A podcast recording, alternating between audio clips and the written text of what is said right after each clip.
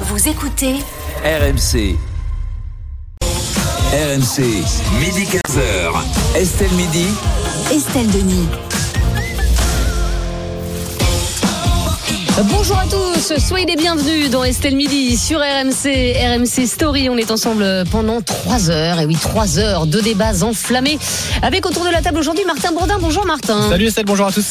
Il y a également notre militant syndicaliste de la C G T et professeur d'histoire géo, Benjamin Amar. Bonjour Benjamin. Bonjour Estelle, bonjour à tous. Notre économiste Pierre Rondeau. Salut Pierre. Salut Estelle, salut à toutes et à tous. Et le journaliste et écrivain Fred Hermel. Salut Fred. Il y a du niveau, hein. Prof, euh, prof, euh, tout ça, c'est... il va falloir tenir le coup. Oui. Effectivement, ouais, voilà. Il est économiste et prof, et prof également d'économie. Euh, Pierre Rondeau, au sommaire aujourd'hui dans Estelle Midi, on vous attend nombreux bien sûr au trente-deux seize pour réagir à tous nos débats. Et celui-ci, l'agglomération de Compiègne qui attribue des notes en fonction du comportement des locataires de ces H L M. Euh, bonne ou mauvaise idée. Euh, on parlera également à midi et demi de cette polémique après le tweet d'une ex-députée qui déplorait la présence d'un chien sans muselière dans un train. Euh, doit-on interdire les animaux dans les transports ? À treize heures, le ministère de l'économie qui réfléchit à rembourser les soins médicaux en fonction du revenu des malades. D'accord, pas d'accord. À quatorze heures, seul un Français sur trois laisse désormais un pourboire. Sommes-nous devenus radins ? Et puis à quatorze heures trente, ce sera R M C Conso avec Charlotte Méritant. On se demandera s'il faut vraiment se fier au label écolo H V E pour les fruits et les légumes. Et vous allez voir, il y, y a quand même des, des surprises avec ce label. Et puis, et puis on joue pour gagner énormément d'argent, Martin. On joue à la roue R M C, le jeu qui est de retour. On profite la roue de, de la fortune. La roue de... ben, oui. La roue d'Estelle, elle a tellement envie de... de la faire tourner. Vous le savez, on est... c'est une année bissextile cette oui. année. Jeudi, ce sera le vingt-neuf février. Ça arrive tous les quatre ans, évidemment. Ah ouais. Et bien, on vous propose de, de gagner mille euros tous les mois jusqu'à la prochaine année bissextile. Oh, jusqu'en wow. deux mille vingt-huit, ça peut vous rapporter gros, hein, jusqu'à quarante-huit mille euros. Voilà ce qui est à gagner à la roue R M C. Pour tenter de vous inscrire, il faut être attentif dès que vous entendez cette alerte. Et bah dès que cette alerte retentit sur R M C, vous prenez votre téléphone et vous vous, vous inscrivez. Vous envoyez le mot roue par S M S au sept trente-deux seize, roue par S M S au sept trente-deux seize, R O U E. Vous aurez cinq minutes dès que l'alerte retentit pour vous inscrire. Bonne chance à tous. R M C Estelle Midi. Midi six sur R M C, on démarre tout de suite Estelle Midi avec l'actualité du jour, et c'est l'agglomération de Compiègne qui a décidé de noter les demandeurs de logements sociaux afin de sélectionner les meilleurs locataires. Le système de notation est fait dans l'esprit du bonus-malus en fonction de quatre critères. Quels sont-ils, Martin ? Alors il y en a une trentaine de, de critères au total pour établir cette note, donc en fonction de cette grille de, de notation, mais la nouveauté c'est donc ce système effectivement de bonus-malus.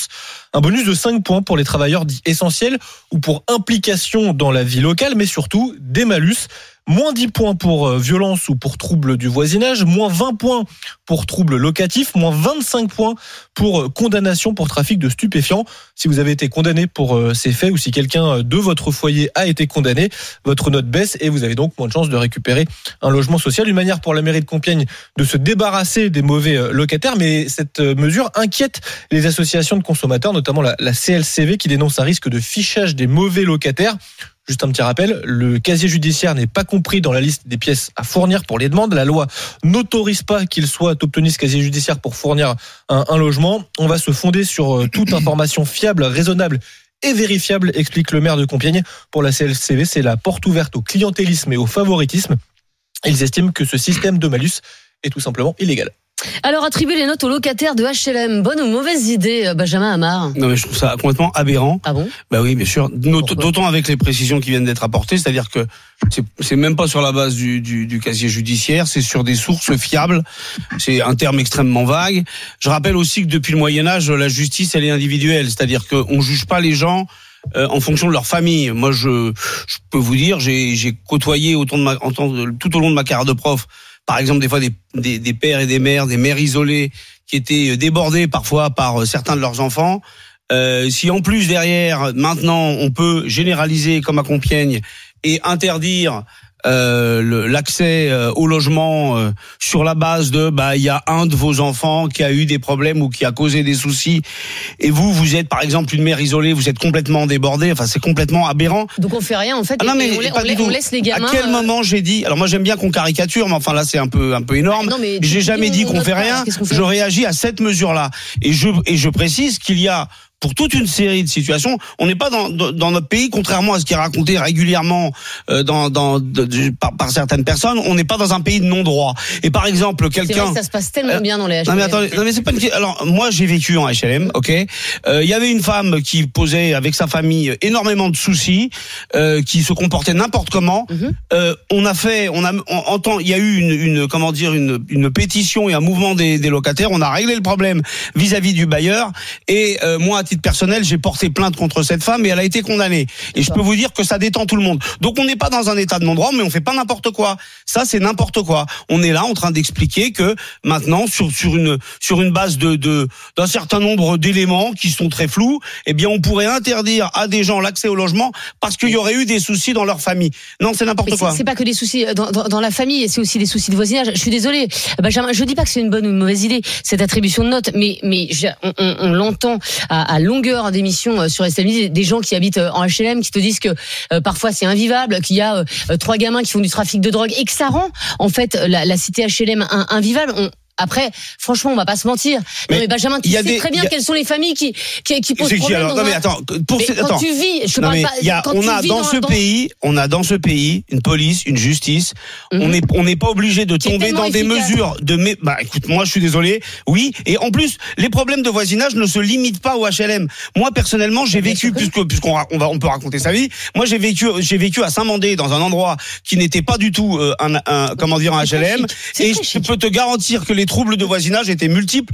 Dans l'immeuble, il y avait une ambiance pourrie entre tous les voisins et on n'était pas dans un H L M. Donc voilà, bah il y a les les les, les pour pour autant, c'est pas parce qu'il y a un privé, certain nombre de problèmes. C'est pas la même chose que quand c'est l'État qui attribue des logements. Non, alors, en fait, hein. Oui, alors d'abord bah c'est, non, le, c'est, non, le, c'est, le, c'est le système du logement social. Mais je vais vous dire le vrai problème de fond, c'est qu'en fait aujourd'hui, il y a de moins en moins, il y a de, on, on attribue de moins en moins de logements ben sociaux oui. parce qu'on a un problème de construction de logements sociaux oui. et on a de mais plus en raison. plus de demandes. Et donc maintenant l'idée, bah donc, c'est de mettre en place des mesures de mépris social pour essayer de régler le problème mais non, mais de pénurie de logement. Bah oui, mais ça s'appelle bah oui, oui, c'est bah ça. Mais, mais écoute, par, si contre, par contre, comme toujours, mais les si problèmes de logement social. Logement, tu fais comment ? Le problème du logement social, Estelle, c'est le problème de la construction de logement social, mais c'est ça.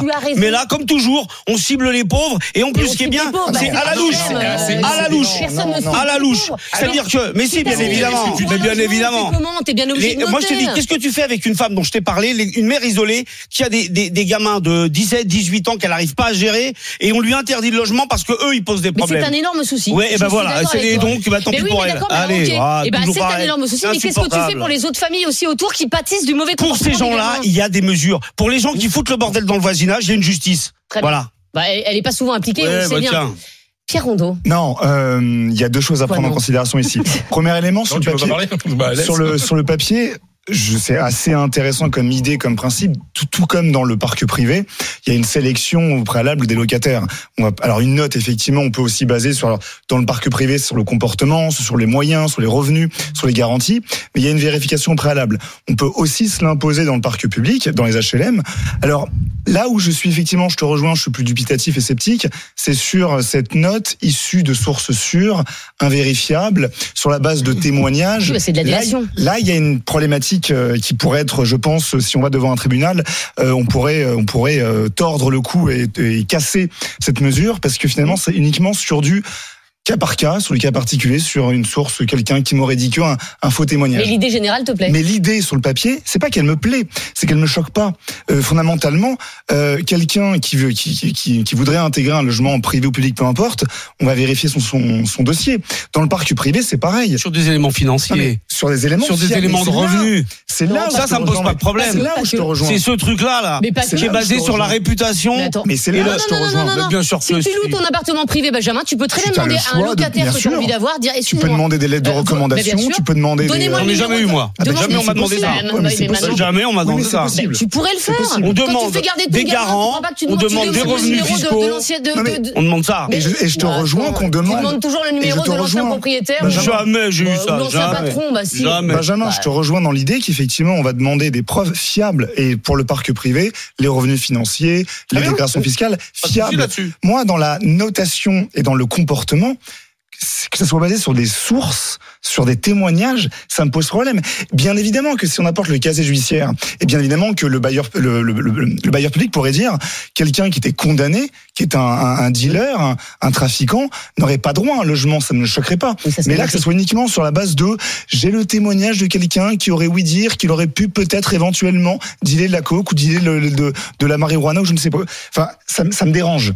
Je veux vraiment, si on apporte une note, que la note soit fiable, sur des dossiers concrets, sur des preuves bah, concrètes. On pourrait peut-être demander, en fait, si, si ce sont des gens qui changent d'H L M, on pourrait peut-être demander au gardien du H L M précédent, par exemple, pourrait, qui est quand même là, bien passé pour savoir. Alors bonjour, le clientélisme. Bonjour le pouvoir de pression voilà, du, du, de l'ancien, de l'ancien concierge. T'as intérêt à lui filer des bonnes étrennes, hein. Bien sûr, parce que lui te dit, moi, non, lors du compliqué. Coup de téléphone, je vais vous régler votre compte. On aura dans un instant qui est un habitué, un habitué d'Estelle Midi, qui est gardien d'immeuble en H L M. Et là, on stigmatiserait pas les pauvres avec de telles mesures. C'est sûr que témoignage, ce serait assez facile de pouvoir euh, bon. corrompre un, un gardien. Fred Hermel, je, je te vois bouillir dans ah oui, oui, depuis, voilà, depuis le début, et c'est, c'est pour ça que je t'ai gardé pour la fin. Comme je, je te connais. Alors déjà, euh, je, je trouve ça un peu dégueulasse de ta part, et ça m'étonne, Benjamin, stigmatiser les pauvres. C'est-à-dire que quand stigmatiser les pauvres, c'est-à-dire ouais. que quand on est pauvre, on est un, un délinquant, c'est ce que tu dis. Et ça, c'est, c'est insupportable. Et, et tu, bah, fais de la ventriloquie, mais tu fais de la ventriloquie, mais t'as un problème d'oreille, visiblement. Alors, euh, ensuite, un petit souci d'oreille. Alors, il y a un chiffre, c'est simple. deux virgule quatre millions de personnes en France sont sur liste d'attente pour un H L M. Oui, c'est énorme. deux virgule quatre millions. Et vous voudrez, alors, comment vous expliquer à quelqu'un qui bosse, qui n'a pas de gros revenus puisqu'il a le droit à un H L M, qui, voilà, qui a des enfants, et cetera, qu'on va, qui, cette personne, cette famille ne va pas avoir droit à un H L M, alors qu'une famille de délinquants qui pourrit la vie de tout le monde. Pas une famille de délinquants. Et c'est toi qui nous fais des leçons. Une famille de délinquants. Une famille avec un enfant délinquant. Oui, c'est ça. Carrément. Une famille de délinquants. Ah bah ouais, d'accord. Où il y a un délinquant. Ah ouais, d'accord. Où il y a un délinquant. En général, quand il y en a un, il y en a plusieurs. Hein. Non, ah bah non, d'accord, non, bah d'accord. Non, non, Après, et le gars, il y a cinq minutes, non, vient de me faire une leçon. Non, et le gars vient de me faire la leçon. Tu peux pas dire ça. Alors, une famille où il y a au moins un délinquant. Voilà, je préfère. Ah, merci. On va y arriver. Une famille où il y a au moins un délinquant. Mais, mais un délinquant, c'est pas simplement une personne qui deal, qui deal de la drogue. Mais c'est, c'est les gens qui pourrissent la vie. Tu parlais toi-même de, d'une voisine qui pourrissait la vie. Un moment. Bah, il a porté mais plainte. Un moment, et un on moment, a réglé le problème. Un moment. Bah, alors, dans ce cas-là, porter plainte, c'est de la délation. Dans ce cas-là. Pas du tout. Puis, mais n'importe dire, quoi. Justice derrière. N'importe tu parlais, quoi. Tu parlais des critères, des critères. Mais c'est pas parce qu'une personne aura dit euh, au gardien de l'immeuble, attention, cette personne a fait du bruit. Non, on les connaît. Des familles qui foutent le bordel dans un immeuble, c'est tout le temps. Ah, mais... Il y a des interventions, il y a des mains courantes de police, parce mais que plein de gens... A... Que... Laisse-moi terminer. Laisse-moi terminer. C'est... Je ne parle pas d'un casier judiciaire, mais par exemple... Mais une main courante, c'est une preuve. Une, une, une, une, une famille qui pose des problèmes tout le temps, tout le temps. Les gens appellent la police... La police vient, il y a des mains courantes. On sait très bien identifier les familles où il y a des problèmes. Mais donc, la... voilà, et on le règle devant la justice, comme je t'ai expliqué. Je trouve normal que quand on bénéficie de la solidarité collective, c'est le cas quand on a un, un, un H L M, et, bah, on doit bien se comporter et on doit privilégier ceux qui se comportent bien, c'est tout. Alors, je voudrais qu'on entende, justement, je vous l'ai teasé tout à l'heure, Adèle, il est gardien d'immeuble en H L M depuis quatre ans, il est souvent avec nous dans Estelle Midi, et il va nous donner son avis sur ce sujet. Bonjour Adèle. Bonjour à tous, bonjour. Bonjour. Et merci madame. beaucoup d'être d'être avec nous. Vous êtes pour ou contre euh, ces bonus-malus pour les locataires d'H L M ? Bah alors, je vais commencer par vous dire euh, tout simplement que je suis pour. Et avant toute chose, ce qu'il faut savoir, c'est que comme disait Renaud, dans un H L M... C'est qui Renaud ? Tout... bah, Renaud, pas de Renaud. Hein ah, ah, le chanteur. Ah le chanteur. Je pensais que c'était quelqu'un qui était autour du plateau. Euh. Non, non, non. Renaud, le chanteur, dans sa chanson, il précise très bien, il détaille très bien. Voilà, exactement. Il détaille très bien tout, euh, tout type de personnes qu'on peut trouver dans un H L M. Il n'y a pas oui. que des délinquants et il n'y a pas que des jeunes euh, ou des, des familles euh, nombreuses. Il y a toutes sortes de problèmes. Donc, pour commencer, euh, qu'est-ce qu'on fait des personnes qui, euh, qui ne sont pas des délinquants ? On va dire une, une dame de cinquante, soixante ans qui n'est pas une délinquante mais qui jette des poubelles euh, toujours n'importe comment, qui euh, jette ses encombrants là où il ne faut pas. Bah on lui euh, met une mauvaise note aussi, hein. Bah c'est des euh, troubles locatifs, des troubles du voisinage, donc elle aurait un malus. Bah bien sûr qu'elle a le droit à son malus. Bah oui. D'accord. Donc ça c'est pour commenter. Donc c'est pour ça que je suis pour. Euh, vous savez, malheureusement on vit dans une société où ce que euh, la peur du gendarme fait effet. Ça veut dire que si on dit aux locataires, voilà, votre enfant, s'il continue de ramener ses potes dans le hall, s'il continue à fumer, s'il continue à, à, à, à dealer ou à faire des problèmes, madame, monsieur, votre enfant, il va faire en sorte que vous allez perdre votre logement. Ressaisissez-vous, prenez, prenez-le en main. Donc, euh, voilà, ça fait, ça fait des années qu'on a ce genre de problème. C'est de la prévention, quoi. C'est de la prévention et il faut prendre des mesures. Quoi qu'il arrive, il faut faire quelque chose. Nous, le bailleur, moi je suis gardien d'immeuble, le bailleur, on a essayé maintes et maintes, maintes et maintes choses. Ça marche pas forcément, mais croyez-moi que si on dit, on commence à dire aux familles, faites attention, vous allez perdre vos logements. Vous allez, s'ils sont convoqués, vous savez, parce que là on a une nouvelle arme, on les convoque devant le tribunal, euh, euh, euh, tribunal, c'est pas un tribunal correctionnel, c'est un tribunal, mm-hmm. vous savez, euh, d'instance, enfin c'est un D'accord. petit tribunal qui, euh, qui peut euh, euh, en donner l'expulsion ou pas. On le fait pas du premier coup, mais quand on convoque les parents, croyez-moi que les enfants, généralement c'est des mineurs, on les revoit plus trop. Donc moi je suis tout. Ouais, à donc ça contre. Marche en fait. Ah, oui. Ça marche, ça marche. Il faut pas stigmatiser. Voilà, il n'y a pas que des délinquants pauvres. Il y a, ben, il y a des délinquants qui sont un peu plus riches, qui sont un peu plus aisés. Et puis il y a pas, on n'a pas que des problèmes de délinquance. Maintenant, s'il y a des jeunes qui dealent ou qui font des problèmes extrêmement graves, comme le disait, je pense que c'était Fred qui disait ça. Voilà, la justice fera son boulot. En tout cas, le maire de Compiègne, moi, je suis tout à fait d'accord avec lui. Et s'il cherche un gardien, il peut me recruter. Ben écoutez, on, on essaiera de, de passer le message. Merci beaucoup Adèle Merci d'avoir été avec nous. Et, et, et c'est bien de la part d'Adèle de préciser que voilà, on parle pas que des petits dealers de drogue. On parle aussi effectivement euh, de euh, la dame de soixante-dix ans qui jette ses ordures, euh, je veux dire, par la fenêtre et, et dans les parties communes.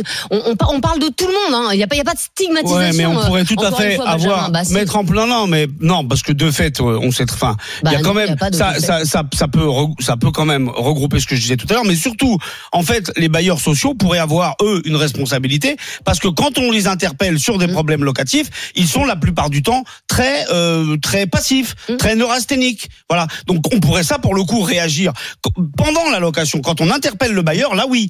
Mais le système qui est, qui est proposé à Compiègne, je suis désolé, sur la base de ces de ce flou là, je trouve ça extrêmement dangereux. Alors notre invité sur ce débat, c'est Vincent Perronneau. Il est directeur général de l'OPAC de l'Oise, euh, qui attribue les logements H L M justement. Bonjour Vincent Perronneau. Bonjour. Et Bonjour. Merci beaucoup d'être d'être avec nous. Euh, ça vous semble être une euh, une une bonne ou une mauvaise idée justement, c'est ce bonus malus? En tout cas, ça fait polémique. Hein. Euh, je comprends que ça fait polémique, mais euh, c'est un peu une bataille. Euh... comment dirais-je, un peu euh, insoluble, euh, dans la mesure où elle n'est pas applicable. C'est-à-dire que euh, il faut avoir quand même en tête que la cotation de la demande, ça n'est qu'une cotation, un chiffre dans un coin, et c'est pas comme ça qu'on attribue les logements dans le monde H L M. C'est une commission d'attribution qui attribue les logements, c'est des gens qui instruisent les dossiers, c'est des gens qui reçoivent des locataires, c'est des gens qui regardent et qui analysent le besoin de logement de ces locataires, qui font visiter les logements. Et donc c'est une histoire de d'hommes, c'est une histoire de De, de famille, et on essaie de répondre à l'urgence de la famille le mieux qu'on peut. Mais c'est sûrement pas une note donnée par euh, un, un ordinateur ou je sais quel classement bizarroïde qui va faire l'attribution. Donc les, les notations, les cotations, on les regarde, mais j'ai tendance à vous dire que c'est vraiment le dernier truc qu'on regarde. Oui, mais alors quand, quand on voit qu'il y a, oui, mais quand on voit qu'il y a, il y a effectivement près de deux millions et demi de, de personnes en France qui sont en attente d'un logement H L M, on, on, on se dit effectivement qu'il y aurait une logique euh, à prendre, on va dire, les locataires qui posent pas de problème au détriment de ceux qui en posent. Donc on est bien obligé à un moment de savoir qui en pose et qui n'en pose pas. Ah ben bah, bon courage. Ah, d'accord. Bon courage, parce que euh, qu'est-ce qui va être plus urgent? Quand vous regardez les cotations, quand vous regardez le classement de ces vingt-sept mille demandeurs du département de l'Oise, qu'est-ce qui va être le plus urgent ? La, l'infirmière qui vient d'être mutée dans un hôpital euh, pendant la crise Covid, on a eu à en gérer en urgence. Mmh. La femme victime de violences conjugales, euh, la, la, la grand-mère qui vit euh, en suroccupation dans un logement, et cetera. Tout, tout, tout, tout est urgent. Tout est urgent Bien en sûr. Ce moment. Mmh. Et donc, euh, moi, ah non, mais je... votre boulot, il est hyper difficile. Non, mais franchement, moi, et, et ça mais... doit être un crève-cœur de choisir effectivement entre les familles, bien sûr. Et, exactement. Et donc, dans cette cotation qu'on va recevoir, même s'il y a des malus liés au trafic de drogue, et cetera, on n'en saura rien. Et on n'a pas le droit de le savoir. Et j'ai pas le droit d'aller chercher euh, le mmh. passé judiciaire des demandeurs. D'accord. Donc, c'est pas applicable. Donc, c'est un peu c'est au petit bonheur la chance, alors. Non, c'est pas au petit bonheur la chance. Quand je vous dis qu'on rencontre les familles, c'est que nous, on fait le métier. Nous, on rencontre les candidats. Contrairement à, au S N E et, et à ces enje- l'enregistrement national de la demande, nous, on les voit. On les a au téléphone, à minima, et on leur fait visiter le logement. Donc, nous, on a une, on a une vraie connaissance de qui arrive. Mais c'est pas pour autant qu'on a le droit d'aller chercher dans leur passé judiciaire. Alors je voudrais qu'on prenne en ligne Saffo qui nous appelle de, de Poitiers. Euh, Saffo, elle est au chômage et elle vit en H L M. Bonjour Saffo. Bonjour Estelle, bonjour tout le monde. Bah, bonjour. Et Saffo, euh, vous avez eu des problèmes au voisinage, c'est ça ? Oui, tout à fait, oui. Donc euh, entre les personnes qui jettent leur, euh, leurs ordures euh, oui. par la fenêtre, donc j'habite au rez-de-chaussée, oui, on en parlait. euh, entre les couches, le riz, les pâtes, les canettes, les bouteilles, tout quoi. Euh, ensuite, le gardien fait bien son travail au niveau de la propreté dans l'immeuble, mmh. mais le, le soir, euh, arrivé à une certaine heure, bah il y a du il y a du deal dans l'immeuble. Mmh. Donc euh, moi, j'habite au rez-de-chaussée, j'entends le bruit. Donc j'ai beau appeler, euh, j'ai beau appeler le commissariat de, de ma ville, ben euh, des fois il bouge, des fois il bouge pas. Donc euh, j'en ai eu marre, j'en ai fait part à mon bailleur et euh, j'ai dû prendre en urgence un rendez-vous avec la, la maire de Poitiers en fait, pour, euh, pour lui faire part de, de, de mon de mon mal-être à vivre ici, même, malgré que le quartier je l'ai choisi, je précise. Et alors il s'est et, passé quoi, Saffo ? euh, Ben c'était surtout pendant les émeutes, donc mmh. euh, avec les enfants on a eu peur. Euh, Ils sont venus près de la fenêtre, euh, à, ta, à tambouriner. Euh, donc moi, je, je suis euh, voilà cataloguée comme la relou de service parce que bah, à chaque fois que j'entends du bruit, je sors, je parle. D'accord. Mais euh, voilà, non, mais c'est en fait c'est que c'est relou quoi. Donc euh, on paye, voilà, on paye un loyer, un service. On demande juste à, à être au calme, voilà, et, et à vivre tous ensemble quoi. Mais mais en fait, vous Saffo, vous seriez pour qu'il y ait effectivement un bonus malus des, des notes sur les locataires quoi. Ah ouais, tout à fait, bien sûr. Malgré que déjà il y a d'autres choses qui sont déjà mises en place. Euh, mais euh, oui, s'il faut en mettre encore plus, ben oui. Franchement, ouais, parce que il euh, y, y a peu de civisme en fait. Les gens, ils font comme ils veulent. C'est c'est euh, c'est le Far West, donc euh, ouais, à un moment stop quoi. Euh, excusez-moi, mais euh, Saffo, quand quand vous avez interpellé le bailleur, il vous a répondu oui. quoi en substance ? Alors euh, qu'il y avait donc le gardien qui faisait son travail, ce qui est vrai, mais malheureusement, bah il est pas là toute la journée. Mmh. Il est là à une certaine heure. Et euh, le pauvre tout peut pas reposer que sur lui. Il oui. faut que faut que le bailleur aussi vienne, euh, je sais pas, fasse du porte-à-porte quelque chose, discuter avec les occupants oui. de l'immeuble pour leur dire ben voilà, vous dérangez les gens du, du rez-de-chaussée. Voilà. Donc autrement dit, le bailleur il est assez peu, assez absent finalement dans votre problématique. Hormis le gardien, oui. il vous laisse un petit peu dans cette situation-là. Euh, c'est ouais, pas au gardien d'aller nettoyer. Non mais c'est pas ce que je dis, Estelle. Estelle, t'écoutes pas ce que je dis. C'est pas ça que je suis en train de dire. Je suis en train de te dire que hormis le concierge, le bailleur est justement finalement assez absentéiste. Donc c'est bien ce que je dis. Le problème c'est ça. Quand on a des, des voisins en H L M qui font n'importe quoi, on a un bailleur qui, alors je ne sais pas est-ce qu'il a les outils pour ou pas, mais qui en tout cas n'a pas le pouvoir d'intervention. Ça serait intéressant que dans cette situation, effectivement, le, le, les, les, les, les, les, les voisins indélicats reçoivent effectivement des avertissements leur disant que s'ils continuent dans cette voie-là, eh bien leur contrat de location, on va y mettre fin. Ça, ce serait intéressant. Voilà. Je pense que c'est la même logique en fait. Hein. Bah oui. Non, c'est pas la même. Non, c'est pas la même. Si, voilà. Non, c'est pas, bah, bah, non, c'est pas la même. Parce que là, on fait de la délation et le mec vient non, mais... et il te dit on va t'enlever ton logement. Bah, non, c'est pas, non, non, pas du tout. En l'occurrence, au lieu d'avoir des trucs, merci, pas du tout, mais n'importe quoi. Mais vous, vous écoutez pas. C'est rigolo de faire un débat en n'écoutant pas ce que disent les gens. Ah bah oui. Moi, en l'occurrence, ce que je suis en train de dire, c'est que plutôt que de témoignages complètement foireux qui peuvent se faire sur la base de faux témoignages, et cetera. Là, tu as des, tu as des ah, voisins là, qui de fait font une pétition. Pointe des choses bah, bah, et pointe ça. Des éléments ça, factuels. Ça n'a rien à voir avec les éléments oui, de, de témoignage, le, le concierge à qui on pourrait demander une attestation ou autre. Le, le, le problème, il faut bien qu'il y ait un témoignage au préalable d'un, d'un locataire qui dise j'ai des problèmes avec mon avec mon voisin. Il le vit au moment, il le vit à ce moment-là. Donc il n'y a pas de problème. Regarde, il n'y a pas de souci. Il n'y a pas de note. Il n'y a pas de note. Il n'y a pas de malus. Il n'y a pas de bonus. Il n'y a pas de note. Simplement, il y a un témoignage d'un locataire sur un voisin. Le le bailleur, au moment du problème, bah, le bailleur au moment du problème reçoit okay. le message et sanctionne. Oui. Voilà. Et bah, non mais ça c'est, c'est exactement bah, la même chose. Hein, ouais. mais bon. Non non c'est pas du tout la même chose. Ça, tout, d'ailleurs tu disais tout à l'heure que la justice était de la délation, donc c'est à peu près n'importe quoi. Merci Saffo en tout cas d'avoir été avec nous. Merci pour votre témoignage et merci à Vincent Perronneau d'avoir clarifié les choses. Notre invité. On va terminer avec des messages. Martin et le résultat de notre consultation sur Twitter. Et Guy nous écrit sur Direct Studio pour nous dire qu'il est d'accord dans l'idée, mais sur quels critères on va prioriser. Il faut fixer et surtout bien contrôler ces critères. C'est voilà ce, ce, que nous, ce, que nous, ce que nous dit euh, Guy. Euh, pour Dimitri, ce projet est l'aveu que la justice ne sert à rien. Euh, voilà ce que, ce que regrette Dimitri sur Direct Studio. Et puis Julien, lui, peu, a peur que ce bonus-malus sur le logement soit la porte ouverte à la mise en place de ce système dans la vie de tous les jours. Je pense qu'il y a un peu le cas avec les, les avis Google voilà, déjà. déjà. Euh, notez les mauvais locataires. Est-ce une bonne ou une mauvaise idée ? C'était notre sondage sur le compte Twitter d'Estelle Midi. C'est une bonne idée pour quatre-vingts pour cent des personnes qui ont répondu euh, au, à la consultation Twitter. Oui, on n'est pas du tout dans la marge d'erreur, mais enfin ça ne m'étonne pas. Dans un instant, nous parlerons de la, la polémique qui enfle sur les réseaux sociaux. Vous savez, il y a une ancienne députée P S qui a, qui a photographié un chien euh, dans, le, dans le train sans muselière. Et, et donc, en fait, bah, ça, a fait, ça a fait polémique parce qu'elle disait que c'était pas normal que ce chien soit là. Est-ce qu'il faut interdire les animaux dans les transports ? On vous pose la question dans un instant dans Estelle Midi. À tout de suite. R M C, midi quinze heures. Estelle Midi. Estelle Denis. Il est midi trente-deux, on est de retour sur R M C, R M C Story dans Estelle Midi avec Martin Bourdin, avec Benjamin Amar, avec Pierre Rondeau et avec Fred Hermel. Et on va tout de suite s'intéresser à la polémique du jour. Et cette polémique, elle enfle depuis dimanche. Et ce tweet d'une ancienne députée P S qui déplorait la présence d'un chien sans muselière dans un T G V. Sur la photo qu'elle poste, on peut voir un golden retriever en train de somnoler dans le couloir du train. Un tweet qui a déchaîné les passions entre les pros et les anti-chiens. Les anti-chiens.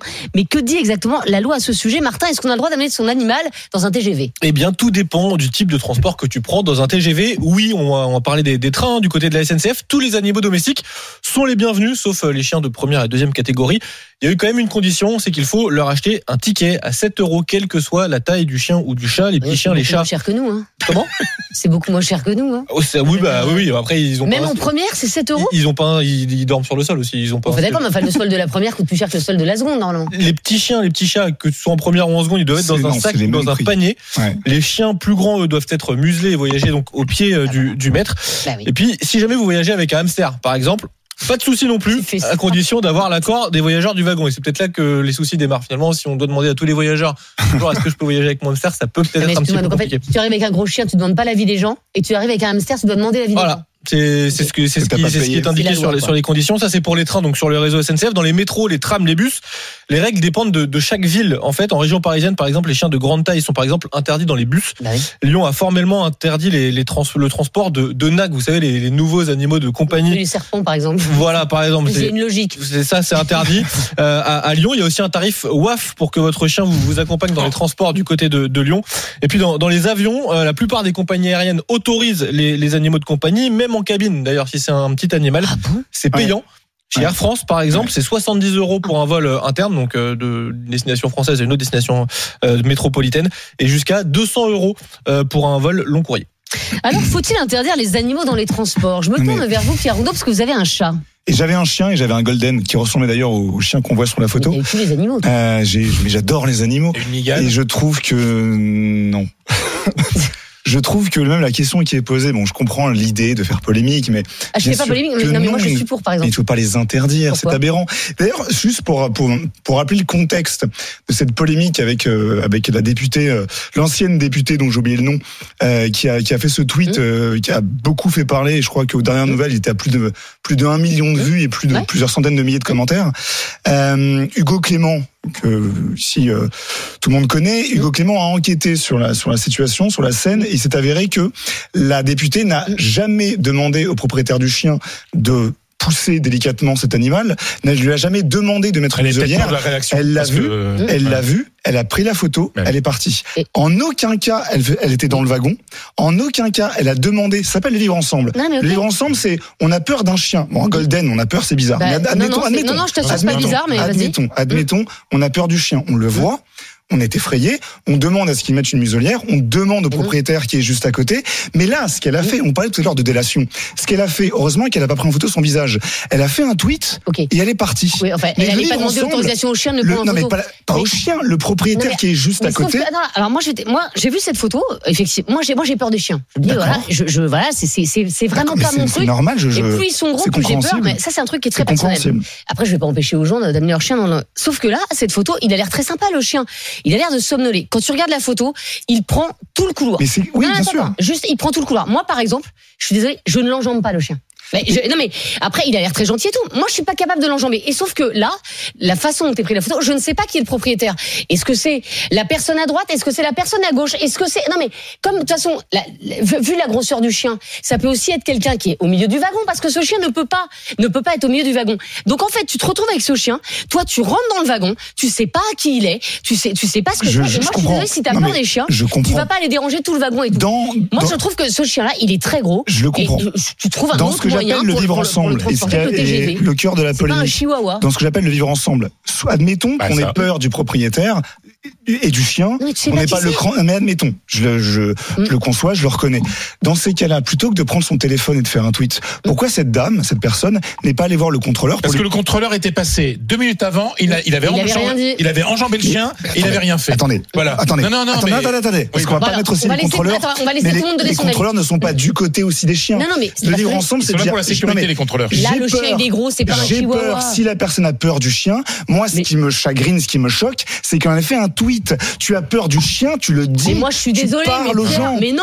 Mais quand tu cours, moi, par exemple, je cours. Le tu vas pas faire un fois, tweet parce que t'as un problème. Excuse-moi, le nombre de fois où t'es en train de courir dans un endroit où les chiens normalement doivent, doivent être tenus en laisse, le chien n'est pas tenu en laisse. Et tu fais un tweet. Mais non, mais ça m'est déjà arrivé. Mais, parce mais que, tu vas non, le dire à la personne. À la belle société ça, que voilà. Quoi. Non, mais ça m'est déjà arrivé parce que parce que quand t'es dans un parc municipal, par exemple, et que t'as plusieurs chiens qui sont pas tenus en laisse, je suis désolée, c'est, c'est inadmissible. Donc oui, à un moment, tu fais un tweet juste pour alerter. Tu vas pas aller voir le propriétaire du chien. Ouais. Qui, cette personne est ancienne députée. Eh ben, en, en tant fait, que députée, non mais c'est pas l'histoire de la que... députée. Bah pas... si, si, non. si, elle connaît non, la loi. Elle connaît la loi. Justement, elle connaît la loi. Est-ce que tu peux emmener un gros chien aujourd'hui dans dans dans les transports? C'est ça la question. Le vivre ensemble, c'est que tout le monde soit d'accord. Non, le vivre ensemble déjà. J'ai payé, j'ai payé mon billet. J'ai pas à avoir un gros chien. Mais alors c'est qu'elle qu'elle le dise. C'est le vivre ensemble. On peut parler, s'il te plaît. Quand moi, il y a un truc qui m'énerve, c'est que ces gens ne comprennent pas que cet animal dérange les autres. Moi, je suis désolé. Même un chat à côté de moi, je suis allergique aux poils de chat, même un chat sur la personne assise à côté de moi dans le T G V, ça me dérange. L'autre jour, dans le métro, il y avait un type avec un petit pitbull sans, dans le métro, hein, bondé, avec un pitbull sans muselière. Petit pitbull, il était petit. Voilà. Mais bon, ça, pour le coup, mais... un pitbull doit être, euh, doit être bah oui, mais bien sûr. Mais oui. Ça, ça, ça c'est, c'est hors la loi. Ça. Et, et, tu vas rien lui dire au propriétaire, tu vois. Et, et, et tu vois, bah non, mais ça, ça, ça, c'est un bah, problème de respect de la loi. Bah oui. J'ai fermé ma gueule parce que c'était deux mecs jeunes, grands, et euh, voilà. Fred, Fred. Attends, attends, laisse-moi, laisse-moi terminer, s'il te plaît, s'il te plaît, s'il te plaît. Bon, il y a, il y a un truc. Et puis après, et après, il y a une histoire qui est ton chien est dangereux. J'ai lu, attends, j'ai lu des témoignages de médecins parce que ça fait beaucoup de, de d'histoires. Vous en fait, vétérinaire, un, mais bon. Non, non, mais non, non, mais non, parce que des médecins d'urgence qui, qui expliquent que toutes les semaines, il y a des gamins qui arrivent mordus par des chiens très gentils. Un gamin, il lui marche sur la queue. Le chien, il est pas méchant, sauf qu'il réagit et il mord parce qu'il a eu mal, parce qu'il a eu peur. Donc, dans un endroit où il y a des gens qui passent, il est normal que le chien soit muselé. C'est normal. C'est-à-dire que et, et ce médecin qui témoignait expliquait que dans soixante-dix pour cent des cas, le chien n'avait jamais mordu. Mais là, le gamin lui a marché sur la queue, voilà. Et il y a des gamins défigurés. Donc je suis désolé. Non seulement ce chien, il doit être euh, muselé, mais sincèrement, en plus, et je terminerai là-dessus, il y a une question de sécurité. En cas d'évacuation, comment ça se passe? Vous croyez que est-ce qu'on a le droit de laisser sa valise au milieu comme elle a le chien? Non, parce que là, le contrôleur il va dire en cas d'évacuation, en cas de, de ouais. feu, d'incendie, de problème, il faut que ça soit la voie soit libre. Et on a eu une grève des contrôleurs en disant il faut qu'on soit deux pour pour la sécurité. Eh ben oui, pour la sécurité, un gros chien comme ça n'a pas à être dans le T G V. Alors, évidemment, on ne présume pas de la de, de, de, du fait que ce chien soit dangereux ou pas. Il a l'air très très gentil, ce chien. Mais là n'est oui, pas le là n'est pas n'est pas le propos. Mais euh, Benjamin Amar, est-ce que euh, le vivre ensemble c'est ça finalement, pouvoir euh, faire un peu ce qu'on veut dans, dans les transports, ou est-ce que c'est un truc de bon sens, savoir qu'effectivement un chien, un, un gros chien, bah on ne l'emmène pas dans le train quoi.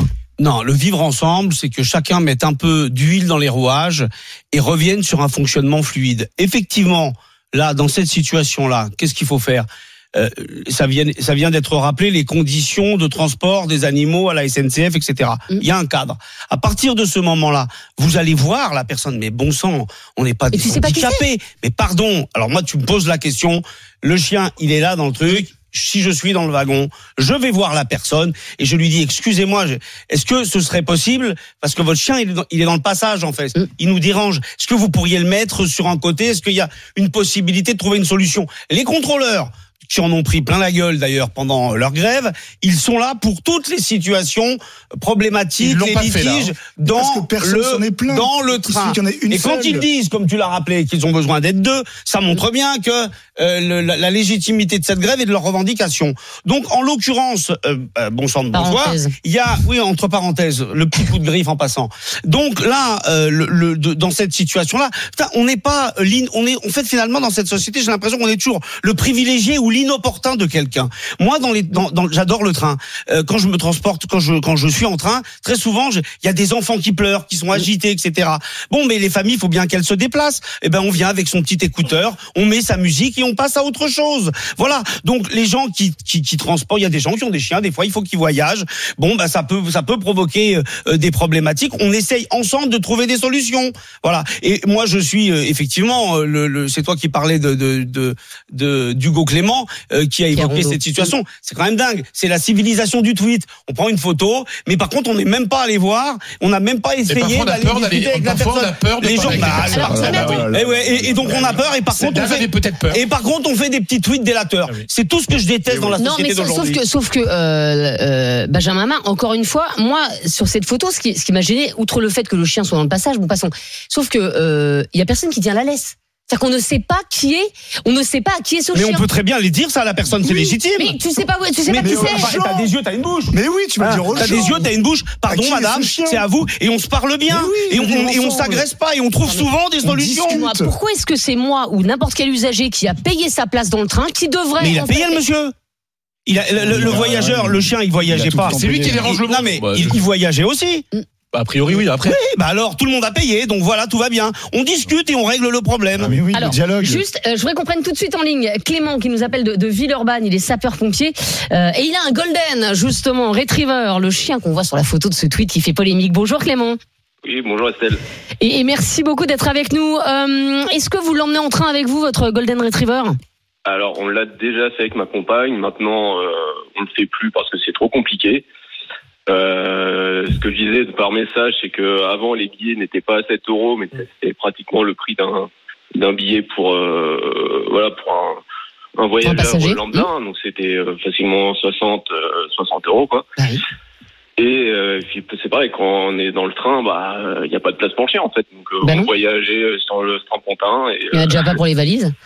Il y en a déjà pas pour les valises, ou les valises sont sur euh, sur les sièges, mais après le chien, euh, qu'est-ce que vous voulez qu'on en fasse ? En fait, il n'y a pas de place qui est prévue dans les wagons pour euh, pour les animaux. Donc là, je vois l'histoire, euh, ça me fait doucement rire parce que bah oui, enfin moi après c'est un golden, un golden c'est pas méchant, mais euh, bien sûr. Après le chien, oui, prend de la place, mais où est-ce qu'on met en fait ?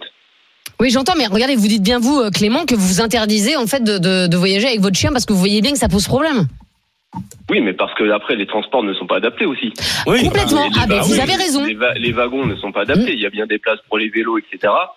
Après, nous, après, il y a une politique qui nous, enfin, qui nous impose, qui nous fait comprendre que c'est mieux de prendre les transports. Mais bon, bah voilà. Après un, un chien, bah c'est un être, c'est, bon, c'est pas un être humain, mais euh, c'est un être vivant. Mais euh, si on n'a pas de, de voiture, comment on fait en fait ?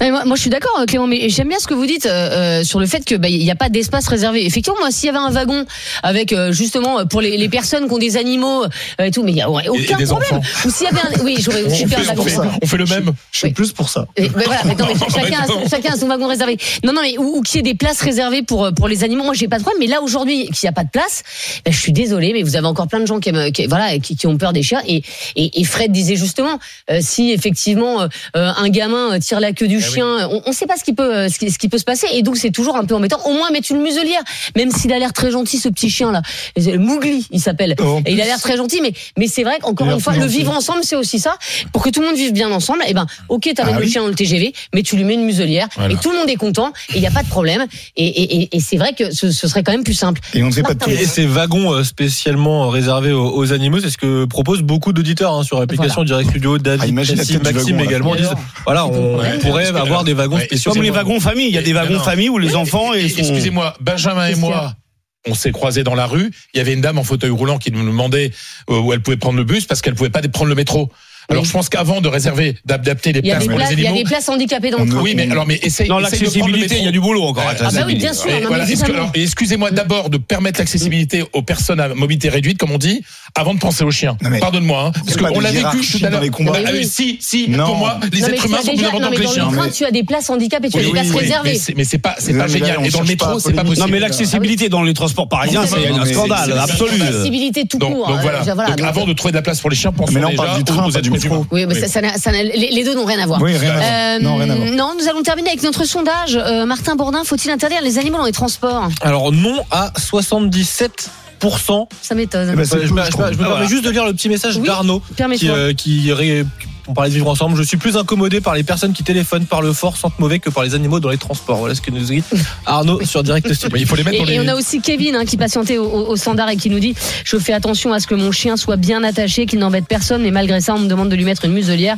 La députée aurait pu aller demander euh, au propriétaire du chien. Les gens ne savent plus vivre ensemble. Ça rejoint un peu ce que disaient euh, Pierre et euh, Benjamin. Dans un instant on parle nouvelles technologies. Il euh, y a le salon des nouvelles technologies mobiles en ce moment à Barcelone. Il y a des nouveautés de dingue en ce qui concerne les téléphones euh, notamment, et les ordinateurs, et même les bagues. Il y a des bagues connectées, c'est absolument génial. On en parle avec Anthony Morel dans un instant. À tout de suite. R M C, midi quinze heures. Estelle Midi, Estelle Denis. Il est midi cinquante et un, vous êtes sur R M C, R M C Story dans Estelle Midi, et on parle nouvelles technologies avec Anthony Morel. R M C, Estelle Midi. On n'arrête pas le progrès. Alors Anthony, il n'y a pas que le salon de l'agriculture. Hein. Cette semaine se tient aussi le Mobile World Congress, le plus grand salon au monde dédié aux technologies mobiles à Barcelone.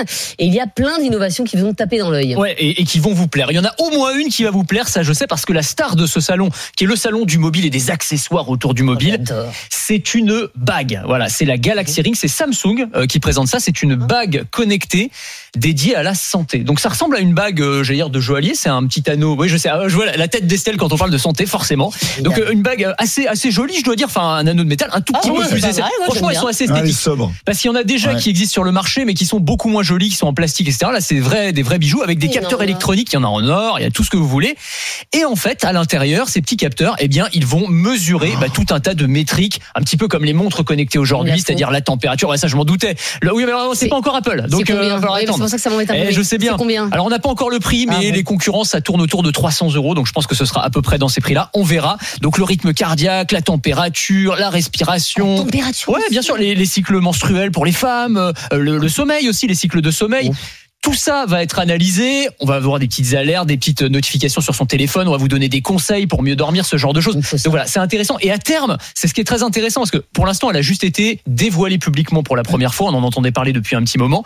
Mais là, euh, ils disent qu'ils réfléchissent, par exemple, à des fonctionnalités pour le suivi des maladies chroniques. C'est-à-dire que sur, peut-être pas la première version, mais sur les mmh. versions suivantes, on pourra avoir des capteurs de glycémie pour les patients diabétiques. On pourra avoir des choses comme ça. Et puis des choses qui sont pas directement liées à la santé. Par exemple, la possibilité de payer avec sa bague, comme on paye avec sa montre. En sans contact. En son contact, mais, exactement. Il la faut absolument. Mais je sais. Mais c'est extraordinaire. Alors, vous savez que c'est pas Apple, mais, hein, quand mais même. Pourquoi on n'y a pas avancé plus tôt? Mais je, je, parce qu'il fallait quand même miniaturiser ces technologies. C'est compliqué, si vous voulez. C'est quand même des petites prouesses. Ça prend un oh. peu de temps. Mais, mais technologiquement, c'est intéressant. Ça commence à arriver. Est-ce que ça prendra auprès du grand public? Ah oui, oui. Comme les bah, montres connectées.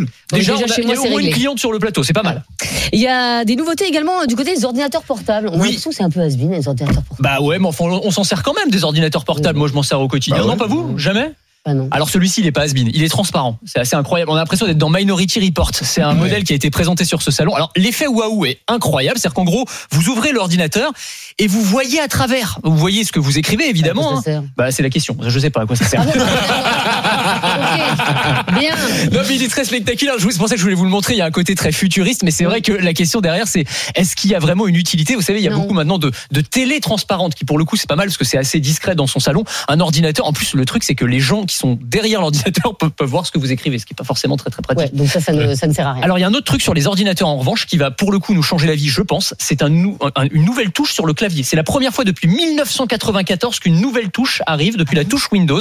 Et c'est présenté à ce salon. C'est la touche copilote. C'est une touche intelligence artificielle. En gros, c'est le bouton qui va vous permettre d'accéder à ChatGPT ou à tous oh, les outils d'intelligence c'est artificielle. Génial, voilà. Ça. Et ça va être intégré directement sur le clavier. Alors, ce sera juste à côté de la de la de la flèche gauche du clavier. Je sais pas mais, si vous voyez où ça se situe à peu près. Bah, tous les fabricants qui sont liés à Microsoft. Donc, en gros, à peu près tous les fabricants de P C. Vont pas à... Apple. Alors non, pas Apple. Pas pour l'instant. Peut-être que ça arrivera, mais pour l'instant, Apple a sur pas annoncé ça. Là-haut, là. Bah, sur l'intelligence artificielle. Bague, euh, y a pas d'I A, euh... Mais vous savez, Apple, c'est souvent ça. C'est ils ah, observent ce qui se fait et un an, deux ans, trois ans après, ils font mieux que les autres. Ah, ils font en tout cas, voilà, ils perfectionnent les technologies, c'est un peu leur force. Euh, en parlant d'Apple, les téléphones, est-ce qu'il y a des nouveautés? Ouais, alors il y a un truc, mais alors c'est la palme de la technologie, j'allais dire spectaculaire, mais qui ne se vendra jamais à mon ah. avis.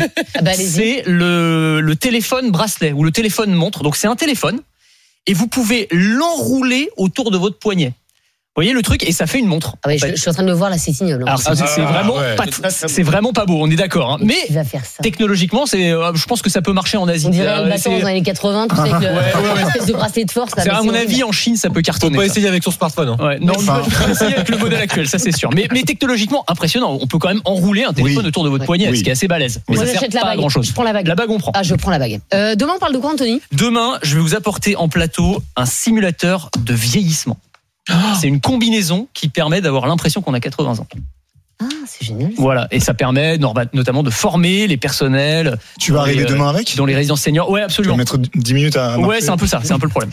Merci beaucoup Anthony Morel, on vous retrouve demain midi cinquante dans Estelle Midi. Dans un instant, on parle du ministère de l'économie qui réfléchit. Ah bah avant de réfléchir, on va tourner la roue. Ouais, d'abord on va tourner la roue. En tout cas, on va essayer de la tourner. Vous avez reconnu l'alerte, c'est l'alerte de la roue R M C. À partir de maintenant, vous avez cinq minutes pour tenter de vous inscrire, pour prendre votre téléphone et envoyer le mot roue R O U E par S M S au sept trente-deux seize, avec peut-être la chance pour vous de gagner jeudi vingt-neuf février jusqu'à quarante-huit mille euros, mille euros par mois jusqu'au prochain vingt-neuf février. Ce sera dans, dans quatre ans, en deux mille vingt-huit. Le ministère de l'économie donc qui réfléchit à rembourser les soins médicaux en fonction des revenus des malades. D'accord, pas d'accord, on en débat avec vous dans un instant. Non, Estelle Midi, à tout de suite. R M C, midi quinze heures. Estelle Midi. R M C, midi quinze heures. Estelle Midi. Estelle Denis. On est de retour dans Estelle Midi sur R M C, R M C Story. On est ensemble jusqu'à quinze heures avec Martin Bourdin, avec Benjamin Amar, avec Pierre Rondeau, avec Fred Hermel, avec vous également au trente-deux seize. Et sur l'appli R M C, on reçoit plein de messages et ça nous fait bien plaisir. On va parler dans un instant du ministère de l'économie qui réfléchit à rembourser les soins médicaux en fonction du revenu des malades. D'accord, pas d'accord. treize heures trente, ce sera le meilleur du jour sur R M C, le zapping. On se demandera s'il faut envoyer ou pas des soldats français en Ukraine et s'il faut privilégier privilégier en Corse l'accès à l'immobilier aux résidents permanents plutôt que de multiplier les résidences secondaires. treize heures cinquante, R M C s'engage avec vous avec l'histoire ubuesque de Suzanne. Suzanne, elle vient d'apprendre qu'elle roulait sans permis depuis dix-neuf cent soixante-dix-sept. Si elle a un accident, ça, ça, va, ça va créer des soucis. À quatorze heures, seul un Français sur trois laisse encore un pourboire. Sommes-nous devenus radins ? Et puis on aura également notre humoriste Vincent Perronneau à quatorze heures cinquante. R M C Estelle Midi. treize heures quatre sur R M C, on va poursuivre Estelle Midi avec la réflexion du jour et c'est celle du ministère de l'économie. Selon le Figaro, Bruno Le Maire réfléchirait à rembourser certains frais de santé en fonction du revenu des malades. Une idée qui fait partie d'un plan global d'économie dans le secteur de la santé, Martin. Parce qu'avec le Covid, le trou de la Sécu s'est à nouveau creusé, quasiment quarante milliards d'euros. Actuellement, quand les dépenses sociales de l'État représentent chaque année huit cent quarante-neuf milliards d'euros, on parle de pensions de retraite, de frais de santé, de minima sociaux et des allocations chômage. Donc le gouvernement veut trouver des solutions. Plusieurs pistes sont à l'étude. La prise de patients, la prise en charge de patients touchés par des affections longue durée, souvent remboursées à cent pour cent pour tous les soins et pas que pour l'affection longue durée, pourrait être euh, voilà, raboté. C'est ce que laisse entendre l'exécutif au, au Figaro. Les transports sanitaires sont également dans le viseur du, du gouvernement. La loi de finances de la Sécu veut renforcer la mutualisation des trajets des patients médicalisés. Objectif, économiser cent millions d'euros chaque année entre deux mille vingt-cinq et deux mille vingt-sept. Ça fait hurler les taxis. On est prêt à passer outre leur colère, hein, dit le, dit le, le ministère de, de l'économie, toujours dans les colonnes du, du Figaro. Et donc la troisième piste envisagée, c'est celle du remboursement de certains frais de santé en fonction du revenu. En gros, plus vous gagnez d'argent, moins vous êtes bien remboursé. On va vite voir hein, si ces mesures sont, sont, euh, vont être mises en place ou non, puisque c'est une information R M C. Une loi de finances rectificative va arriver avant l'été, une loi de finances qui concernera notamment le budget de la Sécu. Alors, rembourser les soins en fonction du revenu des malades, d'accord, pas d'accord, Fred Hermel ? C'est un scandale absolu. Et s'il faut descendre dans la rue, je descendrai dans la rue. Je ne vais pas souvent, mais ça oui, parce ça, que oui, ça se saurait. Ben oui, ça...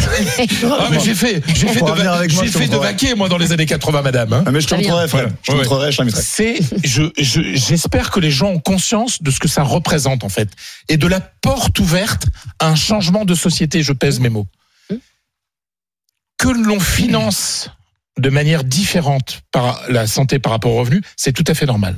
Puisque la Sécu, on paye un pourcentage par rapport au salaire, oui. les charges sociales, il est tout à fait normal que quelqu'un qui gagne plus cotise plus qu'une personne qui gagne moins. Personne, a... ne, personne ne revient, ne revient là-dessus. Des... Personne ne revient là-dessus, et c'est normal.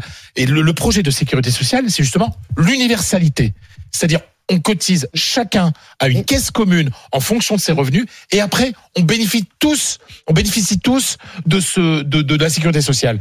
C'est l'esprit de la résistance, tu sais, c'est le C N R, la sécurité sociale. C'est-à-dire que là, il faut voir, c'est un changement de société, c'est un changement de république. C'est, c'est terrifiant, c'est terrifiant. Parce que ça veut dire quoi ? Ça veut dire que il y a différentes sortes de malades. C'est-à-dire qu'aujourd'hui, un malade qui a de l'argent n'est plus le même malade qu'un malade qui n'a pas d'argent. Il y avait l'universalité, l'universalité pardon, des allocations familiales. François Hollande est revenu dessus. C'est oui, déjà bah une honte. Oui, parce, que c'est un, parce que c'est un renégat. Voilà. Oui, oui, c'est bah une oui, honte. Mais... Pareil. Il y a des symboles comme ça auxquels on ne peut pas toucher. Parce qu'après, qu'est-ce que ça veut dire ça, on commence comme ça. On, on, on, si on amène des critères dans le remboursement des soins, les premiers critères, ce seront les revenus. Puis un jour, on dira « Ah ouais, mais toi, tu fumes ». Donc ton cancer, c'est toi qui vas le payer. Vous voyez, vous voyez la porte ouverte à, à, aux dérives que ça peut être. Je, parce c'est aussi qu'après on va te dire, bah tiens, euh, euh, l'électricité, bah, tu vas, tu vas payer plus cher parce que t'es plus riche. Et voilà, puis après, voilà. Ce sera l'eau. Mais, et puis après, mais, mais la question gaz, de la santé, c'est encore, c'est encore pire. Oui, en fait. Oui, et, oui. C'est, et j'insiste, hein, c'est la sécurité sociale, c'est la, c'est, c'est, c'est, c'est la libération. Oui. En plus, c'est tout le symbole en fait. C'est, c'est la France qui disparaît si on, on, on ne, ne fait que qu'un, qu'un petit peu d'une mesure comme ça. C'est la France qui meurt. Benjamin Amar, vous qui êtes souvent quand même pour la, la taxation des, des plus riches, on va dire que est-ce que ça, pour vous, ça vous semblerait être une finalement une, une mesure assez logique ? Non, mais moi je suis pas une caricature. Euh, J'entends bien, et, et oui, ben non. Donc euh, je, c'est sur la taxation du capital, c'est une chose. Le système de la sécurité sociale, c'en est une autre. Et le un des principes fondateurs de la sécurité sociale, c'est l'universalité des droits. Et donc effectivement, là où c'est extrêmement dangereux. Et d'ailleurs, euh, alors vous évoquiez à l'instant ce qu'avait fait euh, François Hollande, honte sur lui. Voilà, de ce, ce, ce mandat de la honte, ça c'est un des éléments les plus les plus infects. Parce qu'en fait, derrière, qu'est-ce qu'on fait quand on fait ça ? On enfonce un coin, on fait une brèche.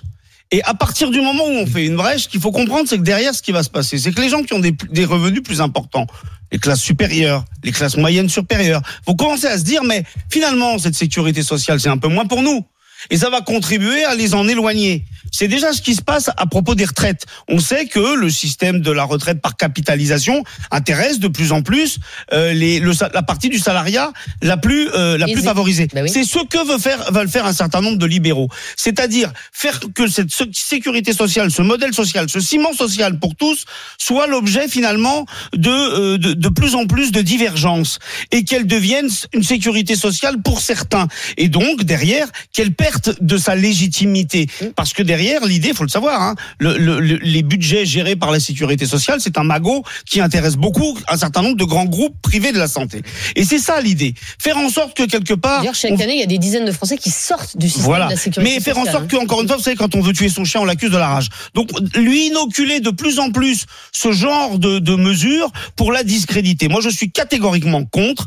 La sécurité sociale, c'est la sécurité sociale pour tous. Et bon sang de bonsoir. Le, le, le, la, la cure austéritaire qu'on nous propose après les dix milliards du gouvernement, parce qu'il n'y a pas que ça, il y a effectivement les mesures, on, le, le gouvernement veut remettre en cause aussi les, le remboursement des affections de longue durée.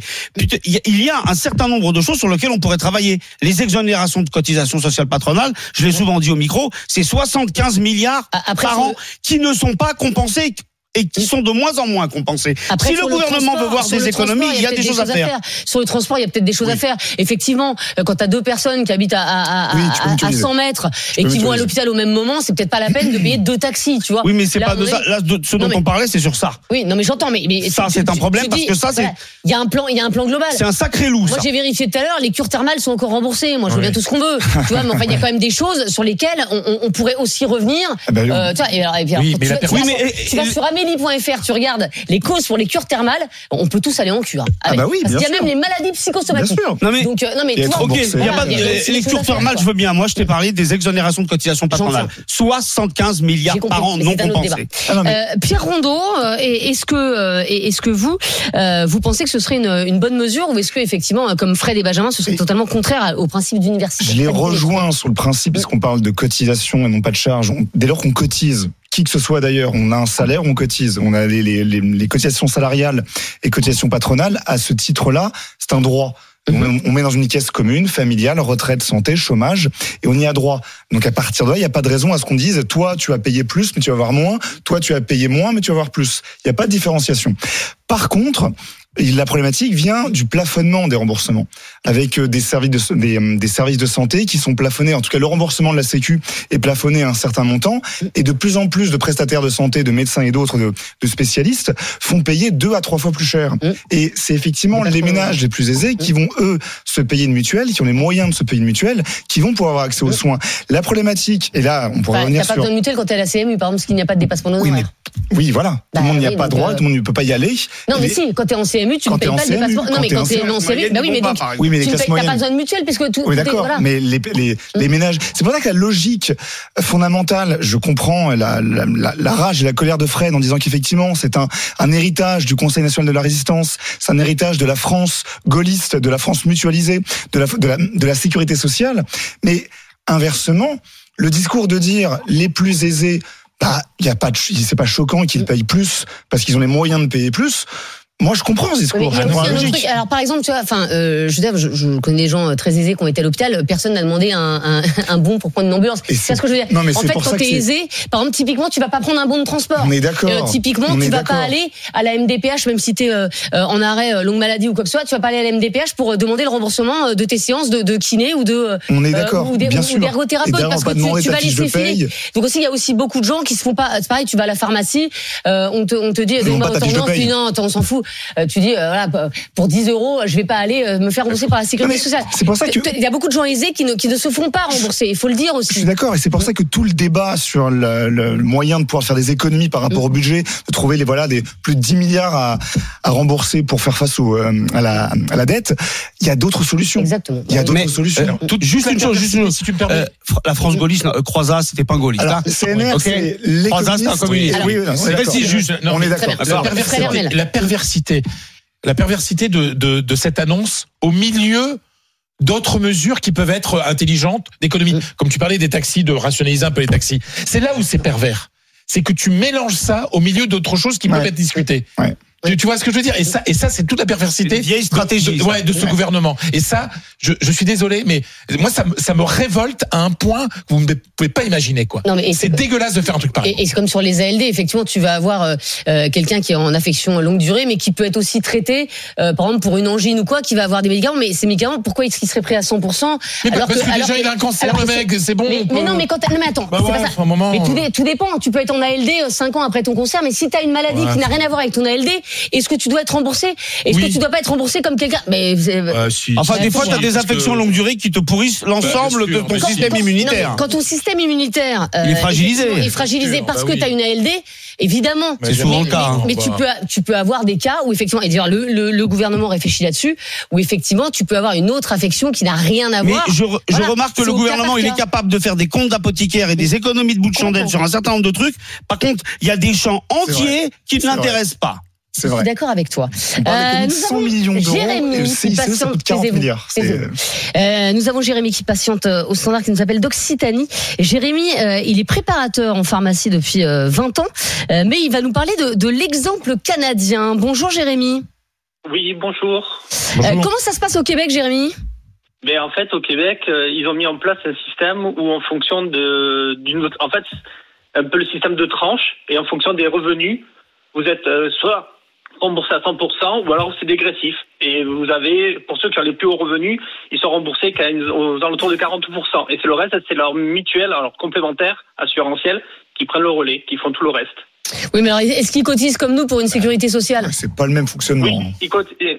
Il faut que, alors, c'est pas tout à fait le même fonctionnement, mais mmh. ils, ils cotisent. Oui, ils cotisent dans leur salaire. Ils ont une part, une part pour, pour payer leur. Euh, leur euh, leur sécu, enfin leur leur mutu, euh, leur régime complet, euh, leur régime obligatoire. Et après, c'est vrai qu'il y a une grande partie qui est payée par euh, par des assurances. En fait, euh, le, en fait, si vous préférez, c'est une personne qui n'a plus de revenus, eh bien en fait, c'est pris en charge intégralement par les euh, par le système euh, co- euh, commun. Oui, comme la C M U en France, ouais. Voilà. Et euh, après, ceux qui ont des revenus, ben c'est dégressif. C'est-à-dire que par exemple, une personne qui serait à l'équivalent d'un SMIC là-bas, il va être bien remboursé par le système commun. Par contre, une personne qui est cadre dans une autre société qui a plus de quinze mille ou vingt mille dollars par mois, il va pas du tout... Euh, enfin, il va, il va être remboursé, mais qu'à aux alentours de quarante, voire trente pour cent en fonction des revenus. Et, et, reste, et ce sera ça, bien sûr. Et, et, et personne ne, ne crie au scandale ? Non, ça a toujours été comme ça. Et en fait, en faisant ça, ils ont permis de, d'avoir des budgets en, en, en positif. Mmh. Ils ont pu financer énormément de, de programmes de, de programmes de pour les enfants, en fait, pour éviter que, voilà, par rapport au tabac, par mmh. rapport à l'usage des drogues, par rapport à, au niveau des écoles et tout ça. Ils ont pu financer euh, ben, plein de euh, pour euh, aider les personnes aussi à avoir une meilleure vie, enfin une meilleure qualité D'accord. de vie. Euh. Grâce à, cette, à cet argent, bah oui, bah écoutez, euh, merci en tout cas de nous avoir dit comment ça se passait au, au Canada, Jérémy. On a également Guillaume qui nous appelle de cette magnifique ville de Saint-Quay-Portrieux, euh, dans les Côtes-d'Armor. Euh, bah, mais écoutez, c'est on bête Saint-Brieuc. Non, mais attendez, c'est, c'est, c'est, c'est, franchement, c'est la, c'est la perle des Côtes-d'Armor, c'est magnifique. Bonjour Guillaume. Bonjour. Bonjour. Et alors, bon. je, je, je, je valide la perle des Côtes-d'Armor. Mais bien ah. sûr, bien sûr. Mais je dis ça parce que j'y avais une maison, c'est pour ça. Oh. Euh, Guillaume, vous êtes cadre dans le transport et vous vouliez réagir sur le euh, sur le sujet. Allez-y. Oui, oui, tout à fait. Alors bon, j'entends hein, les arguments de notre ami d'Occitanie euh, sur euh, sur les, les, les cadres qui, qui, qui touchent quinze à vingt mille dollars par mois. Mmh. Bon, voilà. C'est pas là, c'est pas là. Il y a aussi des poissons volants, mais enfin, c'est pas le, le, la généralité de l'espèce. Bon. Euh, en France, c'est pas tout à fait ça, quoi. C'est-à-dire que là, on paye déjà plus euh, lorsqu'on gagne plus, puisque oui. nos cotisations sont pas tout à fait les mêmes. Ah, c'est sûr. Euh, il existe beaucoup de monde en France qui n'en paye pas du tout euh, de cotisations sociales. Euh, c'est pas le cas des cadres. Euh, moi, je me fais étriper à longueur d'année euh, oui. sur tout un tas de sujets. Alors, je gagne pas quinze mille dollars, hein, euh, voilà. Je suis plutôt autour de trois mille, mmh. euh, ce qui n'est pas négligeable, mais enfin bon, c'est pas non plus, je suis pas richissime. Euh, ceci étant, euh, moi j'en, j'en ai un petit peu ras-le-bol, et en plus, alors aujourd'hui on nous annonce ça euh, comme un projet, mais on nous annonce également comme et un éventuel projet l'envoi de troupes en Ukraine. Bon, euh, voilà, et à un moment donné, il faut savoir ce qu'on veut. Euh, on peut pas tout payer tout le temps permanent. C'est pas le seul argument. Euh, moi, je me prends encore la taxe d'habitation, hein, au cas où. Euh, il paraît qu'elle n'existe plus depuis des années. Bah parce que vous avez une résidence secondaire. Euh, non, alors euh, oui, euh, oui et non. C'est-à-dire que moi j'ai changé de région pour pouvoir euh, pour euh, pour changer de job. Oui. J'ai pas traversé la rue, j'ai traversé la France. Voilà. Euh, et pour autant, euh, on, on me taxe une, une résidence secondaire mmh. alors que j'ai besoin de cette résidence. Je vais pas habiter dans ma voiture. Vous voyez. J'entends. Donc, euh, j'entends, mais ça. Voilà. Donc l'histoire de la de la comment dire des frais médicaux euh, à géométrie variable, je suis évidemment contre et je trouve ça absolument scandaleux. Euh, je, je je trouve qu'on nous prend pour des idiots depuis euh, des années. Et que j'ai l'impression que ça va continuer, quoi. Et ça, ça commence à être très, très, très énervant. Le consentement à l'impôt, là, il commence à être le harcèlement fiscal. Moi, je l'appelle en, en ce moment. Euh, ça commence à être compliqué à vivre, quoi.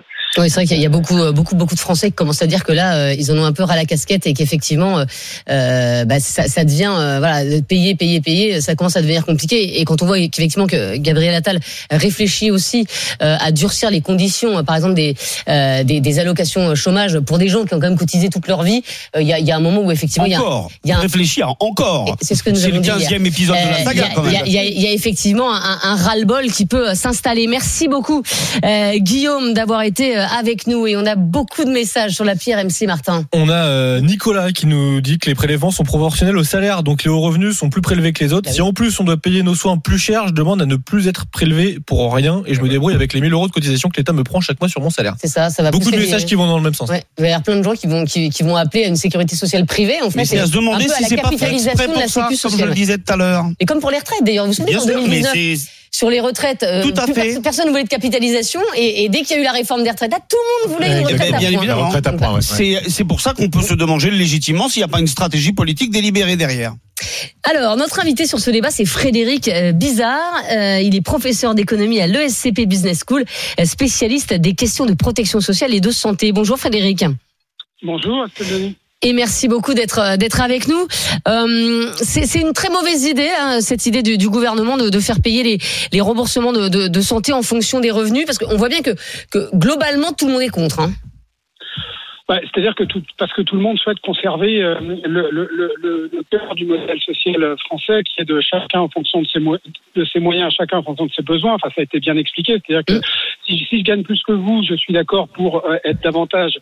Euh, davantage contribuer au financement du système de santé, mais je souhaite recevoir la même chose, qui permet un, un, une vraie solidarité entre les individus. Un système de protection sociale, c'est pas qu'un système de financement, c'est, c'est un système d'union, d'unité nationale. C'est, c'est, c'est ce qui fait unité au sein de la nation. C'est-à-dire qu'on se retrouve tous dans la même nation parce qu'on a, on est tous euh, à travers le même système de protection sociale. Donc, euh, je dirais qu'à défaut de toute idée de euh, réforme du système de santé, Bercy euh, jette un petit peu cette bouée à la mer. Euh, je ne sais pas quel est le sérieux de cette proposition-là, mais le problème, c'est qu'il n'y a aucune mesure qui vient de, euh, du ministère de la Santé. Vous savez, vous avez t- pour euh, maîtriser la dépense de santé. C'est vrai qu'aujourd'hui, la trajectoire budgétaire des dépenses sociales n'est plus maîtrisée. La sécurité sociale est en déficit de neuf milliards, c'est cent pour cent dû à la santé en deux mille vingt-trois, ça va être onze milliards l'année prochaine. Sur les trois ans à venir, on va, le déficit va, va se monter à soixante milliards, dont les deux tiers sont portés par la santé. Donc c'est vrai, il y a un déficit structurel de la santé. À quoi est-ce dû ? C'est, euh, c'est, c'est lié à trois choses, rapidement. Hein. La première, on, on, on a une population... On a une population vieillissante et un vieillissement en mauvaise santé. Parce ah, voilà. que la France fait très peu, fait très peu de, de, de prévention. Donc, tant qu'on aura, qu'on n'investira pas dans le capital humain en amont, et les systèmes de santé qui fonctionnent aujourd'hui, ce sont ceux qui ne se contentent pas de guérir, mais qui, qui investissent dans la prévention. La prévention. C'est ce qu'on, c'est ce qu'on a fait avec le, euh, le, le chômage. Hein. On a mis quinze milliards d'euros sur la table en deux mille dix-huit en disant il faut investir dans le capital humain. Et comme par hasard, aujourd'hui, l'assurance chômage est très largement excédentaire. Mmh. Donc il faut le faire en santé. La deuxième raison de, de surdépense, euh, c'est qu'on n'a pas fait le, le deuxième virage qu'il faut faire après le virage préventif, c'est le virage ambulatoire. C'est-à-dire qu'il faut massivement prendre en charge euh, les Français, on est en train de le faire, en ville et en ville. Ben, écoutez, c'est, j'aimerais bien vous, j'aimerais bien vous, vous, euh, vous croire, mais quand je vois les négociations conventionnelles où on essaye de faire de, des économies sur la médecine de ville, ça en prend pas le chemin. Mmh. Quand on regarde depuis vingt ans, à part des dépenses, enfin, à l'hôpital, on vous, on vous garde plus une semaine, hein, vous voyez ce que je veux dire. C'est, alors, faut vraiment que ce soit très grave. Hein. On essaie de vous virer le plus tôt possible, quand même. Ben, quand vous regardez, là, pour le coup, les, les dépenses, vous voyez que les dépenses à l'hôpital sont à peu près quarante-six pour cent de l'ensemble des dépenses aujourd'hui. Elles étaient de quarante-six pour cent il y a vingt ans. Quand vous mm-hmm. prenez les dépenses de ville, il y a plus de monde, hein. Elles sont de vingt-six pour cent. Mais je vous dis qu'il n'y a pas de... Oula, on vous en... Oula. Alors malheureusement, euh, Frédéric, on vous entend, on vous entend plus du tout. La ligne, elle est très mauvaise. On va essayer de vous rappeler euh, pour vous reprendre parce que là, il y a trop de, de grésillements sur euh, sur la ligne. On va en profiter pour euh, pour avoir Jocelyne en ligne qui nous appelle de Lorient. Mais la Bretagne en force aujourd'hui dans cette émission, c'est incroyable. Ah, la, la Bretagne est là. Voilà, bonjour, mais là c'est Bretagne Sud. Euh, bonjour Jocelyne. Bonjour à toute l'équipe. Alors bonjour, Jocelyne, vous êtes retraitée, vous étiez aide-soignante, oui. donc dans, dans le secteur de la santé, euh, bien sûr. Euh, est-ce que pour vous, euh, Jocelyne, ce serait une bonne chose de faire payer euh, finalement ses soins en fonction de ses revenus ? Alors oui, mais je précise, en période de crise, ce que nous traversons, euh, la solidarité euh, est un mot pour moi important et l'équité. Ouais. Deuxième mot important. Ce mot-là est plus important pour moi que le mot justice, dans lequel on met tout, hein, c'est à toutes les sauces. L'équité, c'est-à-dire que euh, je vois autour de moi, étant atteinte de quatre affections longue durée, et je ne sais pas ce qui me pend au nez dans les mois et les années à venir, voyez-vous, et ça fait vingt ans que je me bats. Euh, ben, je vais vous donner un exemple précis. Hormis Brest et Rennes, quand je dois aller en neurochir, quand je dois aller dans le centre anti-cancer, j'utilise, là, je n'ai pas le choix, ne conduisant pas des bons de transport. Mmh. Mais sur l'Orient et sa région, quand je dois être en consultation, en hôpital de jour, et cetera, eh bien, figurez-vous que je vais marcher, même très fatiguée, et je vais prendre le bus. D'accord. D'accord. Donc, si moi, non imposable, je suis capable, j'ai toujours eu cette démarche de ne pas abuser des choses, de ne pas demander, eh ben, il me semble normal que, par exemple, au-delà de cinq mille euros, c'est un chiffre comme ça aléatoire, je pense que pour certains soins, certains actes, on peut tout à fait faire payer beaucoup, enfin, normalement, mais rembourser moins. Mais, non, mais Jocelyne, alors moi je serais d'accord pour le transport, mais encore une fois, hein, euh, les gens qui gagnent plus de cinq mille euros par mois, c'est, c'est pas ceux qui demandent un, un, un bon de transport parce que justement euh, ils prennent leur voiture, et cetera. Mais, mais, mais pour les soins, enfin, euh, ça, ça me paraîtrait aberrant, pardon, que quelqu'un de riche qui a, qui a cotisé donc plus que quelqu'un d'autre euh, ne soit pas soigné, par exemple, pour un cancer de la même manière, euh, ou doivent payer pour les, doivent, oui, mais qu'une personne riche doive payer parce qu'elle a un cancer euh, ou, ou soit moins bien remboursée qu'une personne qui est dans le besoin. Je, je, en fait, je je, je vois pas du tout la logique, parce que encore une fois, la personne qui est euh, qui est euh, qui est aisée, euh, elle a plus cotisé, et tant mieux, parce qu'il y a aucune personne aisée aujourd'hui dans ce pays euh, qui revient sur le, le fait qu'elle paye qu'elle paye plus que les, que les autres ses euh, ses cotisations euh, de santé. Je, c'est, mais c'est notre système qui est comme ça. Mais si vous commencez à dire aux personnes aisées, attends, tu vas payer plus que les autres dans les cotisations, mais tu seras remboursé moins. Mais qu'est-ce qui va se passer ? En fait, les personnes aisées, elles vont essayer à un moment, à tout prix, genre de sortir du système de la sécurité sociale. Et pourquoi pas de de de, de créer, même si c'est pas possible aujourd'hui, mais une sécurité sociale privée. Et, et vous allez faire. Et, et c'est un, on, on voit qu'il y a une non-acceptation à l'impôt. Mais là, il y a une injustice flagrante, parce qu'encore une fois, personne. Et, et, et j'en suis, euh, j'en suis malheureuse pour vous, Jocelyne. Vous avez quatre A L D, mais euh, personne ne réclame d'avoir une A L D. Je veux dire, ça vous tombe dessus. C'est la loterie de la vie, malheureusement. Et, et, et je vois pas pourquoi les personnes aisées devraient payer plus cher, alors qu'en plus, encore une fois, elles se font souvent moins bien rembourser, parce que il y a plein de remboursements qu'elles ne demandent pas, et c'est normal. Enfin, vous n'allez pas vous faire rembourser trois euros soixante-treize quand vous êtes à la pharmacie et que vous gagnez cinq mille euros, vous voyez. Et, et encore une fois, les bons de transport, bah, quand vous avez de l'argent, vous les utilisez pas. Donc il y a, y a une logique, mais elle se fait d'elle-même, en fait. Ce que je voulais dire, il n'est pas question de toucher aux maladies, aux hospitalisations. Mais par exemple, vous parliez de la pharmacie. Eh bien, moi j'estime que, par exemple, euh, du paracétamol, même si le médecin vous fait une ordonnance, mmh. eh bien, eh bien, honnêtement, honnêtement, je le fais moi-même. Ben, il y a des fois où je paye de ma poche.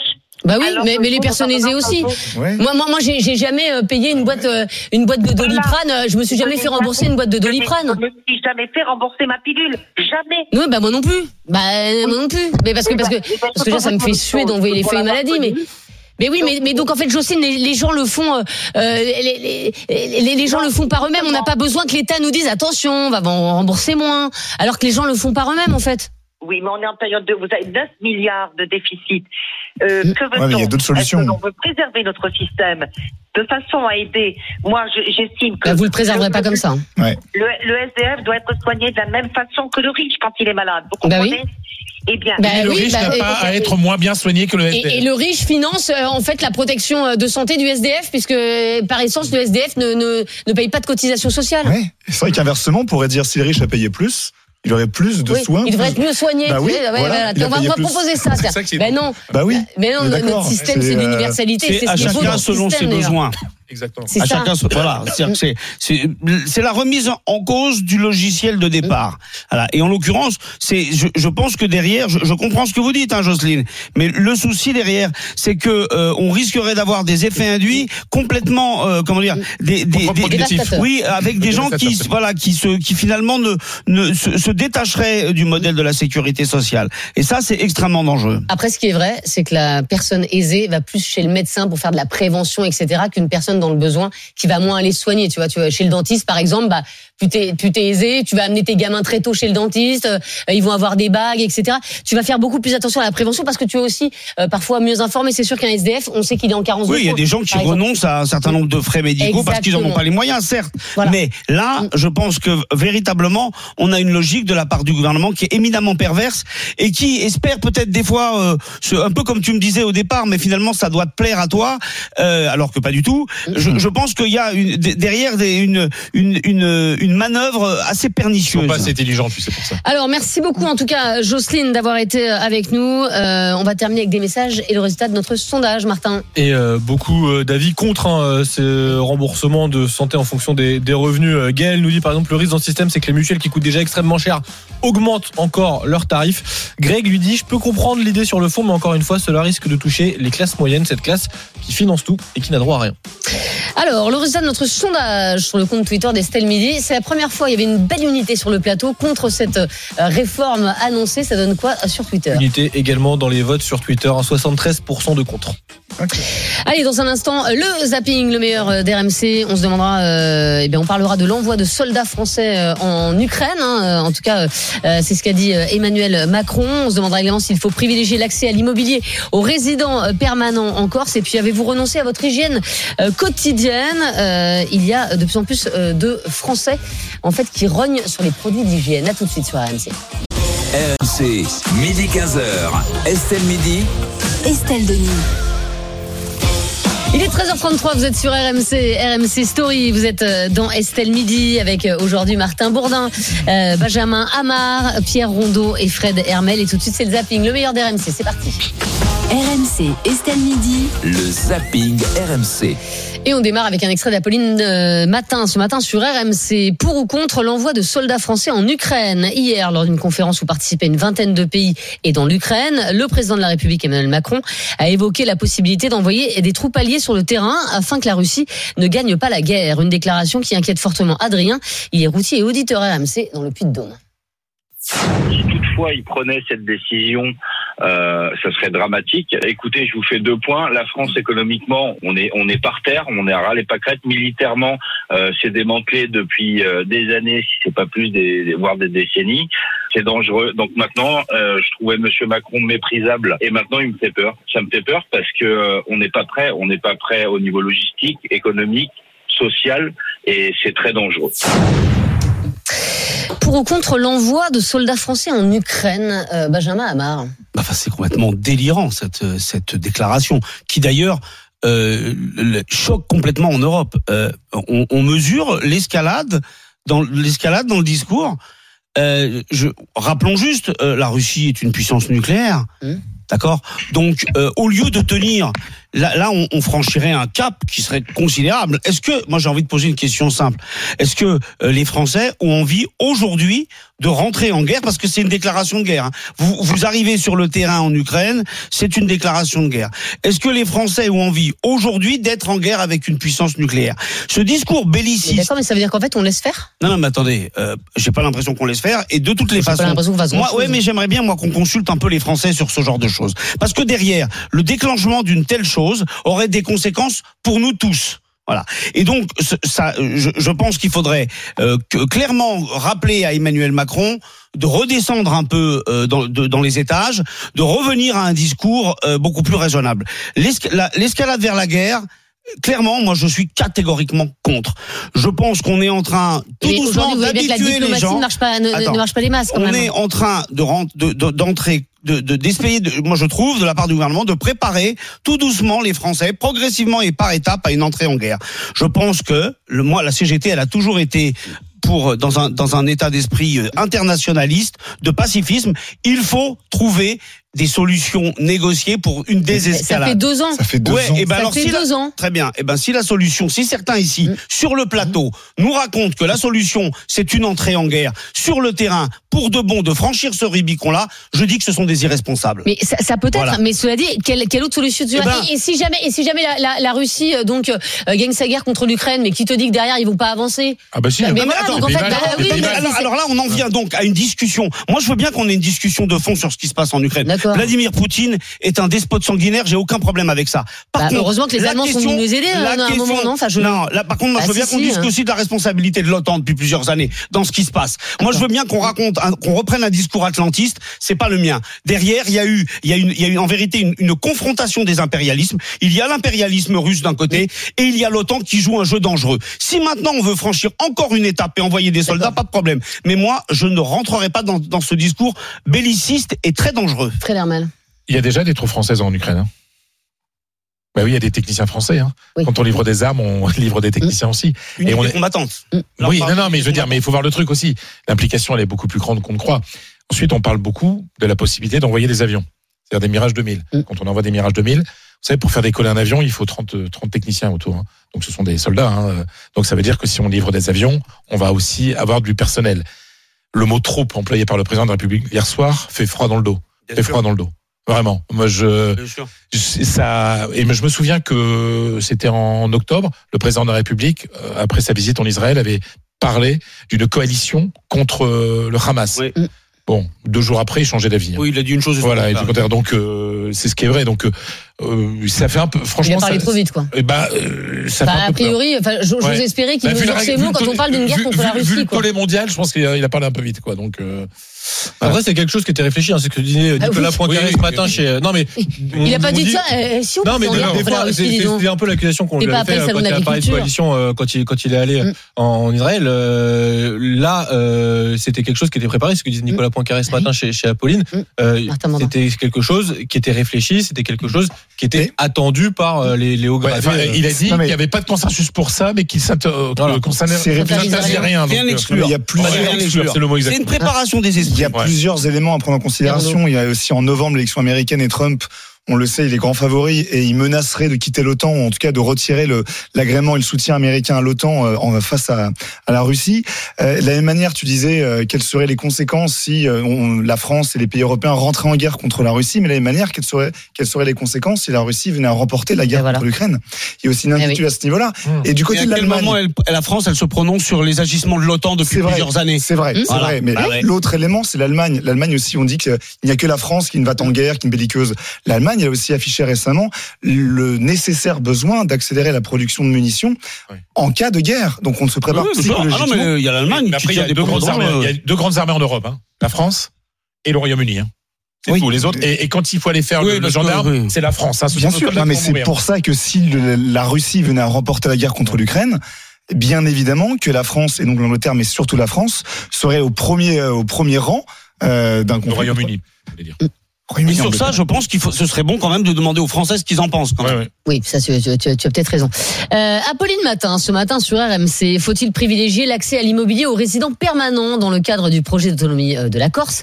Les élus locaux souhaiteraient pouvoir privilégier l'accès aux fonciers aux personnes vivant de façon permanente en Corse, une mesure qui serait équitable, selon Gilles Simeoni, le président du Conseil exécutif de Corse, invité ce matin sur R M C. C'est pas réserver l'accès à la propriété aux gens qui sont corses. Mmh. C'est réserver la propriété sur certaines conditions aux gens qui vivent en Corse euh, depuis un certain temps. Euh, et ça existe déjà dans d'autres régions, et notamment, par exemple, dans des régions voisines en Italie. Et c'est conforme au droit communautaire. Il s'agit de réfléchir euh, dans la discussion à une batterie de dispositifs, parmi lesquels ce type de statut, euh, qui permettrait de, de réguler le marché foncier et qui permettrait de garantir un accès équitable aux fonciers agricoles, aux fonciers et au logement à tout le monde, et notamment aux gens qui vivent en Corse et qui souvent aujourd'hui sont privés de ce droit qui est un droit élémentaire. Pierre Rondeau, est-ce qu'il faut privilégier l'accès à l'immobilier aux résidents permanents ? Alors, euh, on parle de la Corse, mais ça pourrait être aussi en Bretagne, ah, alors, pas en au Bretagne, Pays Basque. On en parle beaucoup. Euh, moi, j'ai l'exemple à la fois à Saint-Malo et à Belle-Île-en-Mer, où... Euh, ayant eu par le passé, enfin, mes grands-parents vivaient à Belle-Île-en-Mer et ma mère est à, est à Saint-Malo.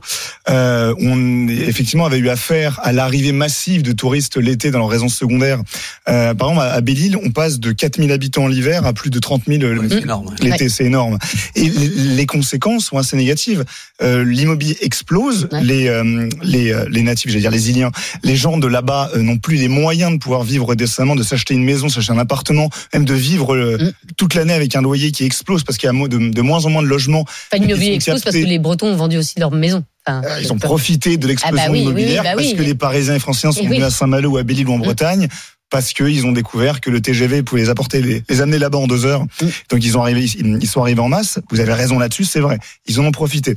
Mais les conséquences, c'est que les gens locaux, les gens de là-bas, euh, bah, subissent la flambée immobilière. Et donc Saint-Malo, par exemple, avait, a, a réfléchi à un système de quotas. Mmh. Un système de quotas en oui. admettant que trente pour cent des logements puissent être dédiés à des résidences secondaires. L'autre solution, c'est le triplement, le quadruplement, le quintuplement de la taxe secondaire. Là-dessus, je suis plus sceptique parce que les plus aisés, qui ont les moyens de pouvoir se payer une résidence secondaire, pourront toujours payer cette taxe, quand même elle augmente de cent pour cent. Donc le système de quotas, c'est-à-dire, voilà... De combien ? soixante. Oui, bah soixante, mais parfois cent, cent dix, cent vingt, cent trente. Non, la, le max c'est soixante. Bah, et, et on verra plus tard. On verra si ça continue comme ça, on pourra continuer à l'augmenter. soixante pour cent aujourd'hui. Mais en tout cas, les quotas, c'est-à-dire que trente pour cent des logements peuvent être dédiés aux résidences secondaires, mmh. mais la majorité, soixante-dix pour cent, aux locaux, aux gens qui vivent sur place au quotidien, qui n'ont pas les mêmes revenus que les Parisiens, qui n'ont pas les mêmes revenus que les classes, euh, les, des classes aisées mmh. qui payent, qui se payent une résidence secondaire. Donc là-dessus, c'est vrai que ça à débattre et ça serait assez intéressant de, de l'envisager. Euh, Fred Hermel, est-ce que vous seriez pour justement favoriser l'accès au logement aux, aux résidents d'un, d'un, bah, d'une région euh, ou d'un département ? Bah oui, je trouve que le système de quotas est très intelligent. Bah oui, enfin, je sais. Alors après, je sais pas si légal... légalement c'est possible. Oui. Parce que là, dans par la Constitution, il y a une discrimination. Bah, une discrimination. Est-ce qu'on peut ouais. faire des discriminations entre Français ? Oui. Et il y a le droit de, enfin, un Français, il a le droit de s'installer. Oui, mais ta résidence. Ça veut dire que t'interdire à quelqu'un de vendre son logement ? Ça ouais, peut non, pas... mais c'est pour ça. Ta mère, elle veut vendre son appart à Saint-Malo et, ouais. et par exemple, bah, elle arrive au moment du, du quota et elle peut pas vendre ouais. à un Parisien. Ouais, tu vois. Et elle va être dégoûtée. Ouais. C'est-à-dire que je comprends l'idée, mais j'ai l'impression que constitutionnellement. C'est ouais. pas possible. À mon avis, c'est pas encore fait, hein, cette histoire. Euh, moi, je, alors, ouais, le système Benjamin de Saint-Malo, je, je, parce que pour aller régulièrement dans les Côtes-d'Armor, je, je le connais, mais c'est quelle belle région. Euh, en Ille-et-Vilaine, pardon. Mais ouais, oh là là, pardon. Il faut pas se planter sur les trucs comme ça ici. Hein. Pour aller, oui, non. Mais vous avez raison d'aller dans les Côtes-d'Armor. Bon, voilà, voilà. C'est, c'est, c'est deux départements limites. Oui, bien sûr. Voilà. Ce n'est pas très. Le prof de géo là. C'est vrai que c'est très embêtant ça. Ce que je voulais dire, c'est une erreur. Vous savez où est la Bretagne ? Deux départements limitrophes. C'est dans l'Ouest. Enfin, je vous Saint-Malo. J'espère que vous avez autant insisté quand Macron avait dit que la Guyane était une île.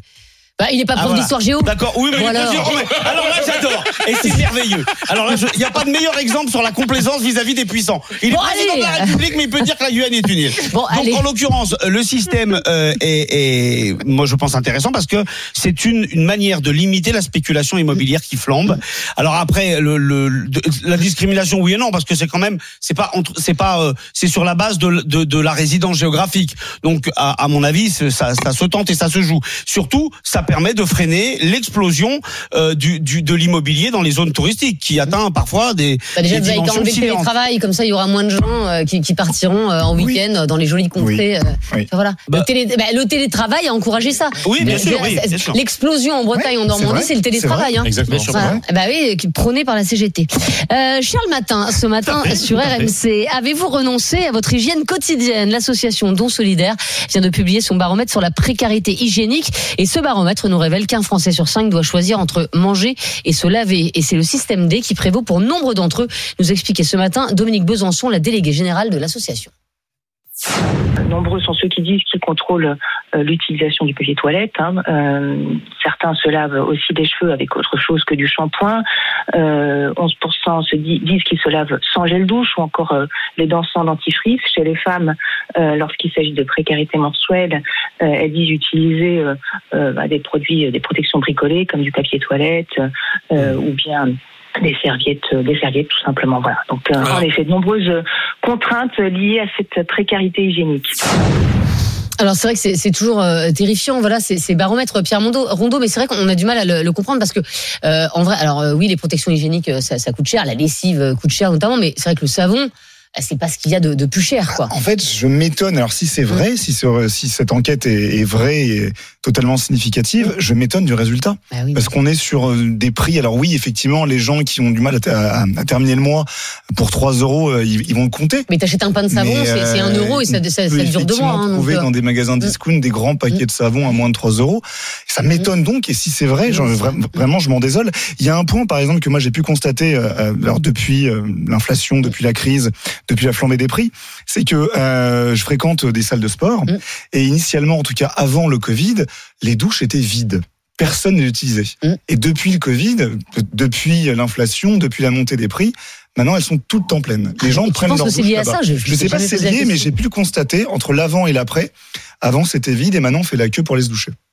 Et, et c'est vrai que le savon est en libre service. Et le euh, savon, l'eau chaude, euh, euh, le sèche-cheveux. Le sèche-cheveux, euh, ouais. Effectivement. Surtout le sèche-cheveux qui. Euh, Benjamin Amar, ça vous interpelle évidemment. Euh, ce, oui, ce ça m'interpelle. Alors c'est vrai que des fois, je, en région parisienne, du moins, vous avez des des des, des marques discount qui vous font un litre de savon ah, pour trois euros ou deux euros cinquante. Mais euh, de fait, si on nous présente ce, ces, ces chiffres-là, c'est qu'il mmh. doit y avoir une réalité.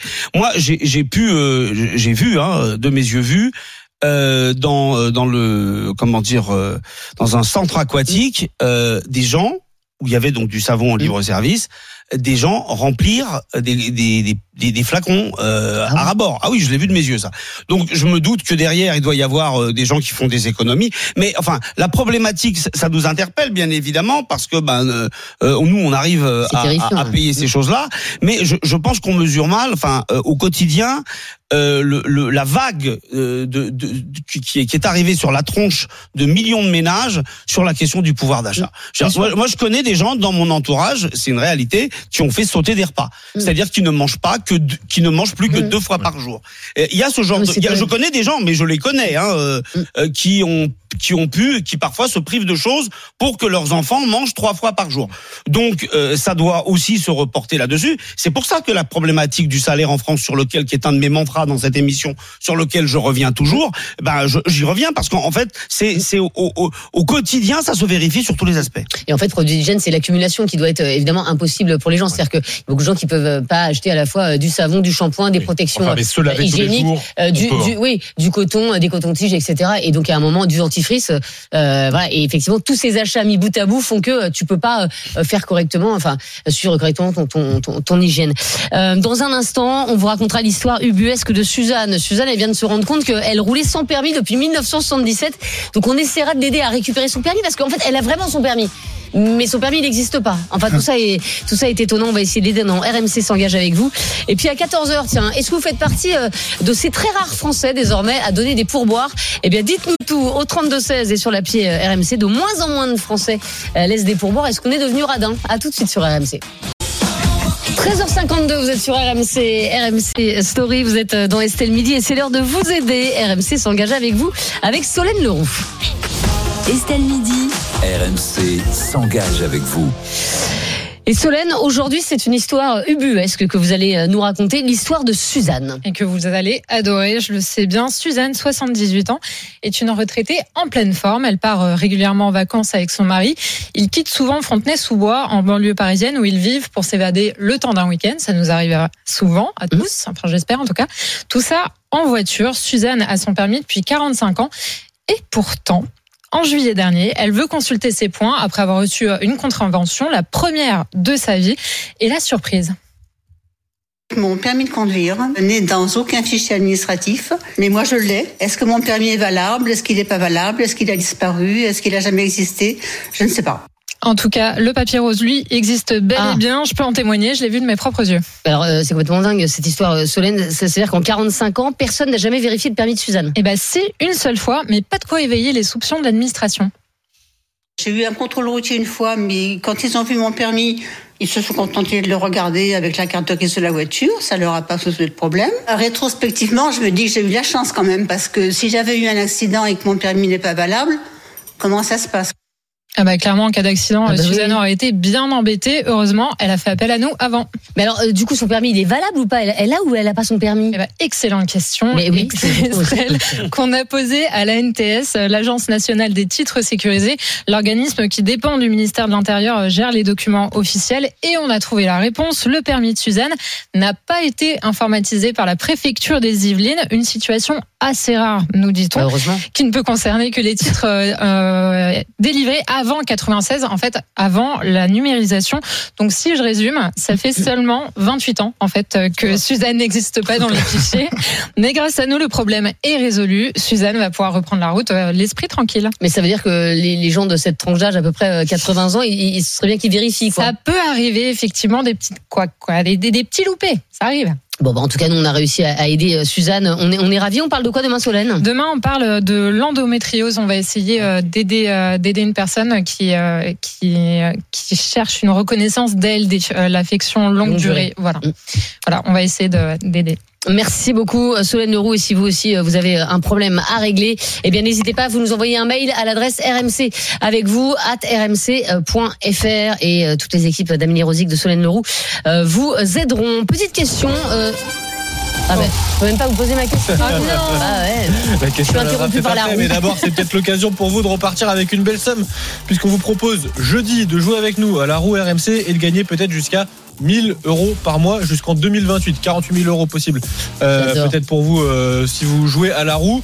Vous avez entendu l'alerte, et bah à partir de maintenant, vous avez cinq minutes pour vous inscrire, pour envoyer le mot roue par S M S au sept trois deux un six, R O U E par S M S au sept trois deux un six, cinq minutes pour vous inscrire et peut-être essayer de gagner ces quarante-huit mille euros. Bonne chance à tous. Je vous pose quand même ma question, Solène Leroux. Mmh. Est-ce que vous laissez des pourboires quand vous allez au restaurant? Oui, ouais, ça, oui. Vous laissez combien? Je sais pas. Franchement, généralement, c'est les pièces. C'est pas ça qu'on fait, non? Bah si, c'est ça qu'on okay, fait, mais, bah, euh, mais ça veut dire bah, que vous avez des billets aussi, si tu veux. Oui, bah, oui. oui mais bon. Non, Solène, elle laisse des pièces. Voilà. Jaune. Ça, au moins, c'est dit. Oui, c'est ça. En même temps, elles encombrent le porte-monnaie, hein, pardon. Bah ouais, non, non, non, mais, euh, je sais pas, deux, trois. Bah, ça dépend, ça dépend du restaurant, ça dépend de combien j'ai déjà dépensé, quoi. Ça dépend de, de beaucoup de choses, mais mmh. sachez, Solène, que vous êtes de plus en plus rares, hein, ceux qui laissent ah. des, des pourboires au restaurant ou chez le coiffeur. Un Français sur trois laisse encore un pourboire. Est-ce qu'on est devenu radin? On en parle dans un instant avec vous au trente-deux seize et sur l'appli R M C. R M C, midi quinze heures. Estelle Midi. R M C, midi quinze heures. Estelle Midi. Estelle Denis. C'est la dernière partie d'Estelle Midi sur R M C, R M C Story. On est ensemble jusqu'à quinze heures avec Martin Bourdin, Benjamin Amar, avec également Pierre Rondeau et Fred Hermel. Et avec vous pour parler pourboire. Dans un instant, un Français sur trois simplement laisse encore un pourboire. Sommes-nous devenus radins? Dites-nous si vous laissez toujours une petite pièce ou un petit billet quand vous sortez d'un restaurant ou si au contraire, par principe, vous ne donnez jamais. On vous attend au trente-deux seize et sur l'appli R M C. Il y aura R M C Conso, quatorze heures trente. Avec Charlotte Méritant, on se demandera s'il faut se fier au label écolo H V E pour les fruits et les légumes. Les immanquables avec Martin Bourdin, les infos qu'il ne fallait pas rater aujourd'hui. Et puis on terminera avec Vincent Serroussi à quatorze heures cinquante. Serroussi n'a pas tout compris, notre humoriste. R M C Estelle Midi. Mais on va poursuivre tout de suite Estelle Midi avec la baisse du jour et c'est celle du nombre de pourboires en France. Alors qu'il y a quelques années, on laissait volontiers une pièce ou un petit billet au restaurant ou chez le coiffeur. Désormais, seul un tiers des Français déclarent laisser des pourboires. Comment s'explique cette chute, Martin? Eh bien, l'une des raisons principales, elle se trouve dans notre portefeuille. C'est une raison avancée par cinquante-huit pour cent des Français d'après un sondage C S A, c'est tout simplement le manque de monnaie. Je sais pas si vous avez, vous, ah oui, autour de la table, la petite des petites pièces dans vos, dans vos poches. On se balade avec moins, de moins en moins de pièces dans nos poches et donc forcément, bah, on donne moins de pourboires puisque c'est plus compliqué de donner des pourboires sans pièces. Sauf que désormais, on peut quand même en donner de manière dématérialisée. Beaucoup de restos proposent, euh, proposent ça. Ça ne change pas visiblement notre propension à laisser des, des pourboires. Autre raison à manquer, le service est inclus dans le prix en France. C'est le cas chez nous, c'est pas le cas dans les pays anglo-saxons, notamment aux États-Unis. Quand on paye un plat dix euros, en France, un euro cinquante sert à rémunérer le personnel de table, quinze pour cent de, de, de la facture. Et dans un contexte économique tendu qui complique la situation financière des ménages, le pourboire n'a pas vraiment de sens. Résultat, les pourboires ont fondu moins quatre-vingts pour cent en dix ans d'après une étude menée par une application spécialisée dans le pourboire dématérialisé justement. D'après un sondage, un sondage YouGov en deux mille vingt-deux, un Français sur trois disait laisser un, un pourboire, un pourboire de deux euros quatre-vingts. En moyenne, on fait partie des moins généreux. Oui. En Europe, les Allemands, par exemple, laissent généralement une, une, un pourboire de, équivalent à dix pour cent de la note totale. Ah oui, donc si vous allez dans un grand resto, ça fait, ouais, ça ça fait beaucoup de, de pourboires, évidemment. Euh, sommes-nous devenus radins? Pierre Rondeau, est-ce que vous laissez les pourboires? Non, mais euh, pour ah, répondre à votre question, je pense qu'on l'a... Non, mais euh, sommes-nous devenus radins? Alors, je ne laisse pas de pourboire, donc non était ma réponse, je ne, je ne laisse pas de pourboire. Donc vous êtes radins? Et sommes-nous devenus radins? Sommes-nous devenus radins? Moi, je vous dis, on l'a toujours été. Euh, on l'a toujours été. Alors effectivement, on précise une baisse de quatre-vingts pour cent en dix ans. Donc oui, on, on est encore plus radin qu'autrefois. Mais on a aussi euh, un droit euh, en France, c'est le droit du travail. Le service est compris dans le prix. Euh, quand vous payez, quand, quand vous allez au restaurant et que vous payez un prix à dix, quinze, vingt, trente euros, peu importe, dans ce prix payé, contrairement au territoire nord-américain, Canada, États-Unis, la France et en France, via le droit du travail, on paye le service. Toute activité donne droit à un salaire. Mais quand vous rendez un service, aussi, elle, a, elle a un salaire, mais tu lui donnes des étrennes? Non. Oh. Ah ouais. Moi, j'ai un. Il y a aussi le cas des ouvreuses au théâtre. Oui. Moi, ce qui m'hallucine, c'est qu'elles osent dire nous ne sommes payés qu'au pourboire. Mmh. C'est alors déjà si c'est vrai. Elles ne respectent pas, et leur en sous-disant employeur ne respectent pas le droit du travail. Tout travail mérite salaire. Tout service rendu mérite salaire. Quand je vais au restaurant, quand je vais chez le coiffeur, quand je vais au théâtre, les personnes qui me rendent un service sont rémunérées. Leur travail est rémunéré. C'est le droit.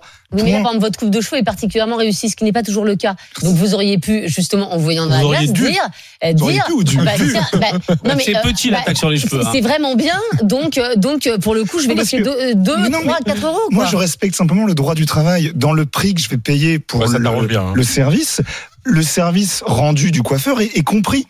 Donc, oui, mais quand c'est vraiment bien. Mais quand c'est vraiment bien, et dans ces cas, c'est mal, si c'est pas bien, j'ai pas donné de pourboire, donc il va le repérer, il va constater que, bah, il va si dire, attendez, bien, là, là il a donné, là, il a pas donné, donc là, c'est raté, là, c'est réussi.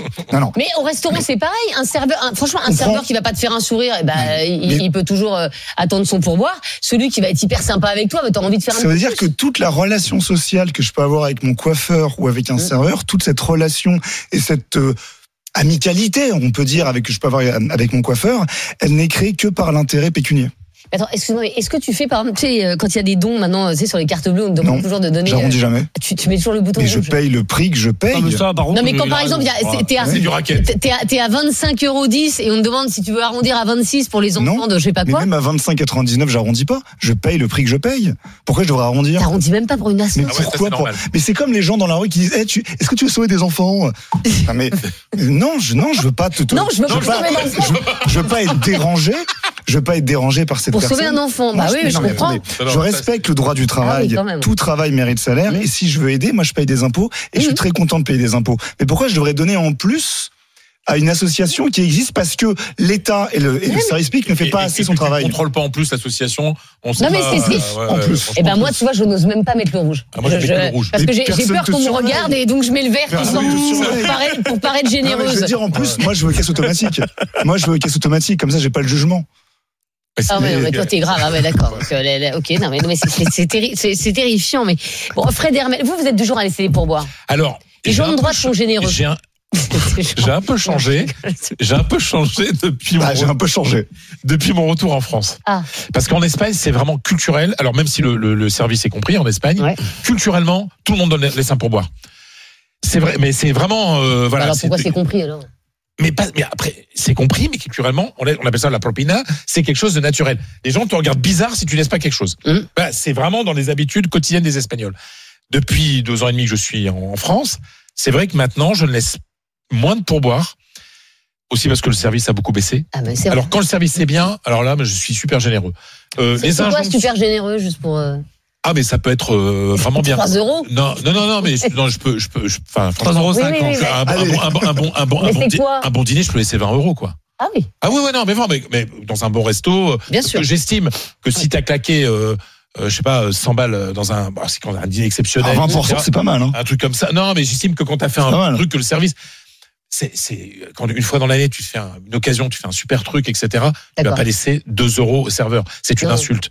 Tu vois, par rapport à ce que tu viens ah, de payer, donc. Autant si tu me laisses deux euros, il sera content, hein. Autant oui, non, non, non, mais il y a un truc comme ça. Après, mon coiffeur, je sais que ça va faire marrer beaucoup de gens, oui. Parce que je vais chez le coiffeur tous les vendredis. Toutes les semaines. Systématiquement, je lui laisse un euro. C'est quatre euros. un euro? Dis donc, t'es, t'es super. un euro hey, pour le faire. C'est hyper généreux. Toutes pas, les semaines. Il n'y a pas beaucoup de cheveux à couper non plus. Toutes les semaines. Mais attends, excuse-moi, mais tu payes combien pour ta coupe, vu que t'as pas de cheveux?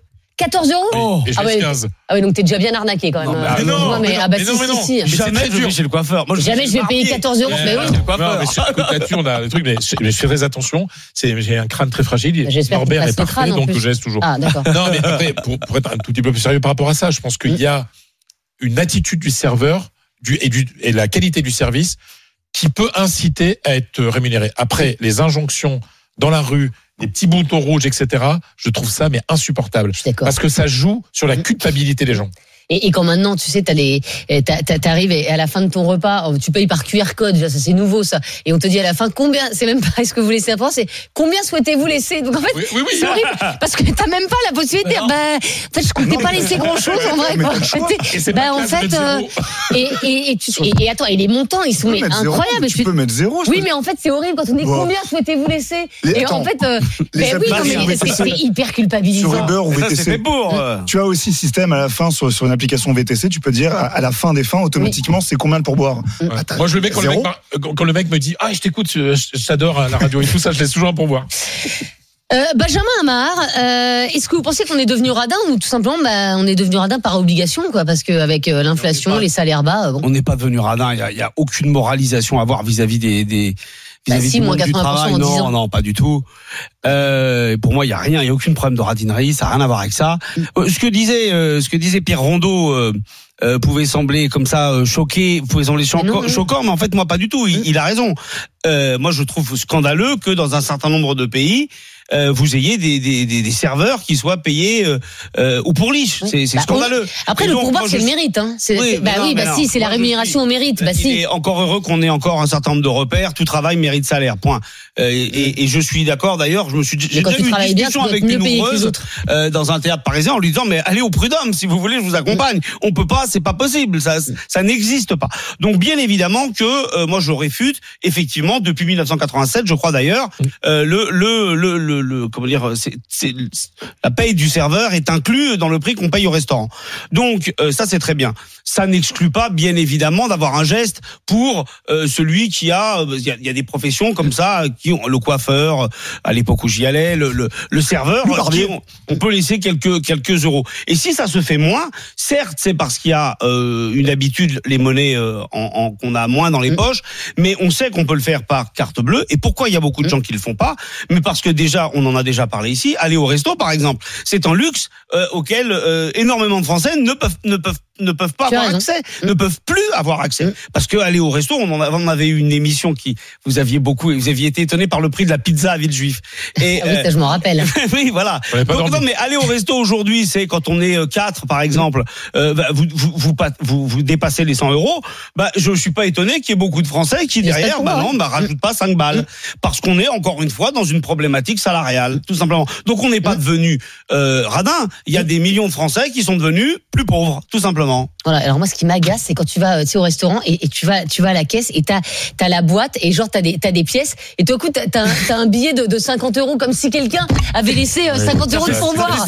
Non mais, non mais bien sûr, mais tu dis mais n'importe quoi. Bon, on aura tiens Stéphane Manigold, euh, restaurateur des G G, euh, dans un instant avec nous. Mais avant ça, on va prendre Florent en ligne. On a énormément de messages sur les pourboires. Florent qui nous appelle de Villemur-sur-Tarn, en Haute-Garonne, et qui est cuisinier au feu de bois depuis vingt ans. Oh, ça doit être bon, Florent. Salut.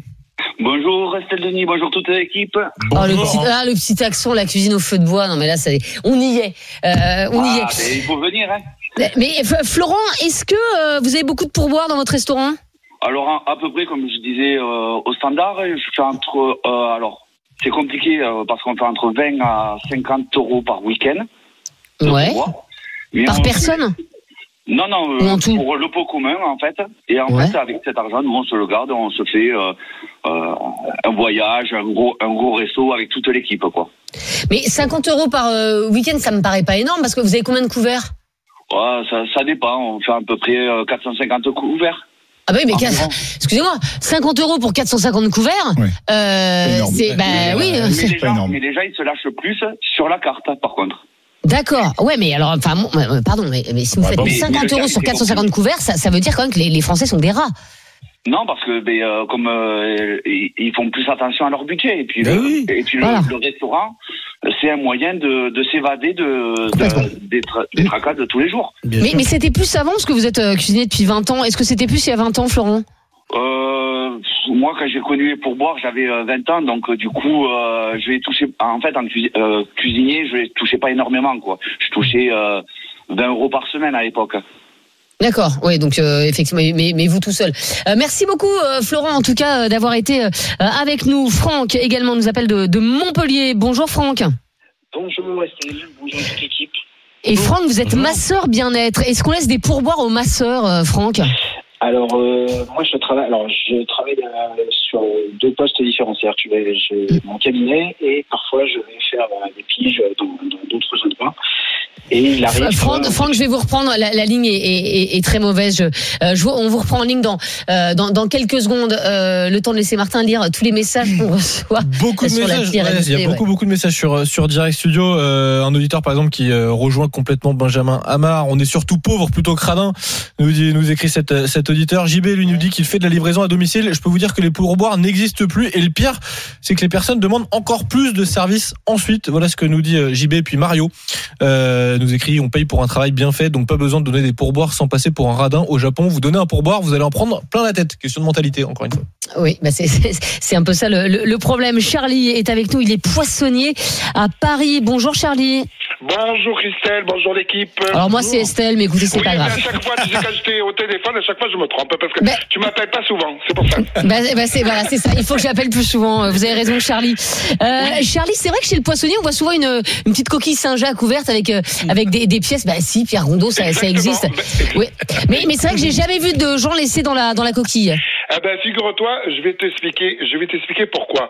Donc il y a un service. Le service, les clients, s'ils sont contents, si c'est propre, si c'est bien écaillé, s'ils ont enlevé les arêtes, si le le, le vendeur ah ben ça, est souriant, euh, si, ils te laissent un pourboire. Moi, je sais que je viens de reprendre une poissonnerie dans le quatre-vingt-treize à Courbevoie, mmh. enfin à à Gagny. Courbevoie, c'est en quatre-vingt-douze, oui. Oui, euh, pardon, euh, à Gagny, ça s'appelle le, gouvern- le gouvernail, c'est une mmh. création. Écoute, les gens, ils sont ravis, ils laissent une petite, ils laissent une pièce. Des fois, Je, j'arrive à faire, sans te mentir, cinquante euros dans la journée de pourboire. Voilà, parce que il y a le service, il y a l'accent, c'est propre, c'est nickel. Il y a des recettes, j'offre mes recettes. Euh, voilà, je, je pense que je pense que si les gens ne donnent plus maintenant, c'est-à-dire soit c'est à cause du vendeur ou du serveur.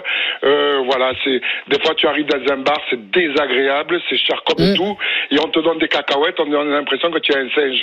Alors que si tu ouvres leur frigo, ils ont des tranches de jambon qui sont en train de pourrir, au lieu de les couper, de les mettre dans une assiette, ça c'est pour vous les gars, je vous l'offre. Là, tu laisses un pourboire. Moi, c'est ce que je fais dans la poissonnerie.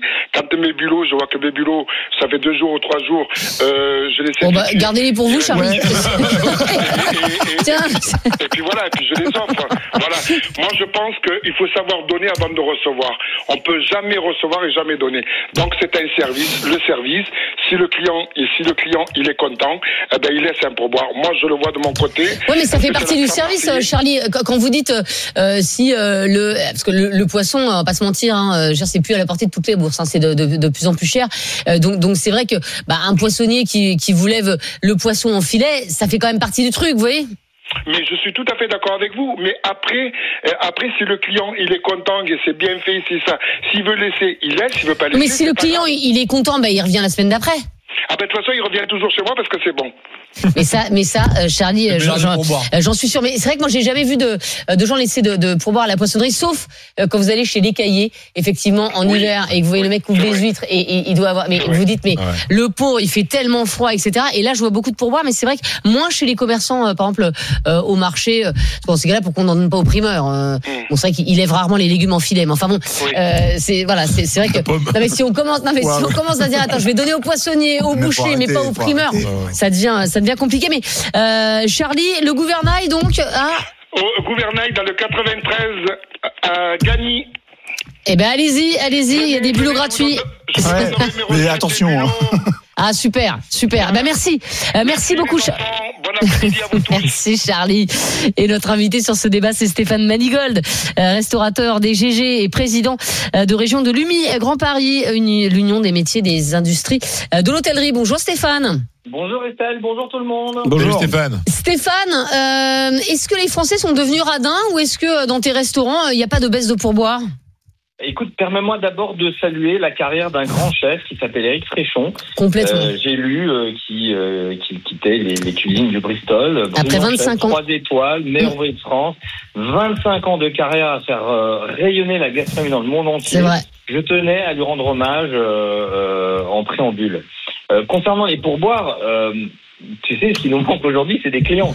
Donc pour nous, le pourboire, c'est pas forcément un sujet, parce qu'en réalité, euh, ça a été rappelé sur le plateau, mais en France, le service est compris. Euh, quinze pour cent euh, du service est compris dans l'addition. Contrairement aux États-Unis, où effectivement, c'est très courant, euh, c'est même euh, obligatoire, ouais, de laisser un pourboire, euh, entre quinze et vingt pour cent de, de l'addition. Donc moi, je, je, je, j'ai plutôt envie qu'on nous dise, il faut des clients. Et après, ce que peut-être vous ne savez pas, mais euh, les pourboires dans la restauration ne sont accessibles qu'à ceux qui euh, sont au contact de la clientèle. Alors pour euh, contourner cette règle un peu stupide, parce que du plongeur au chef au directeur en passant par tout le monde, c'est une chaîne la restauration. Mmh. Si vous mangez mal et que vous êtes bien servi, vous n'allez pas revenir. Et si vous mangez bien mais que euh, au fond vous êtes mal servi, vous n'allez pas non plus revenir. Oui. Donc, et puis si l'assiette est sale, je ne reviendrai pas non plus. Hein. Exactement. Donc, et si c'est sale, euh, là, et cetera. Donc nous, en fait, par exemple dans mes établissements, toutes les cuisines sont ouvertes. Donc on considère que tous les salariés sont au contact de la clientèle. Ah, et on a une caisse commune et on prend du directeur au chef au plongeur, on prend le montant total, on le divise par le nombre de salariés, y compris des stagiaires. Ce qui fait que tout le monde est important dans l'entreprise. Et, euh, et ça, c'est la politique, et j'invite mes confrères d'ailleurs à, à le faire, parce que sinon, c'est juste le serveur. Et le serveur, au fond, quand vous dites que le plat était super, c'est pas lui qui l'a préparé, c'est le chef.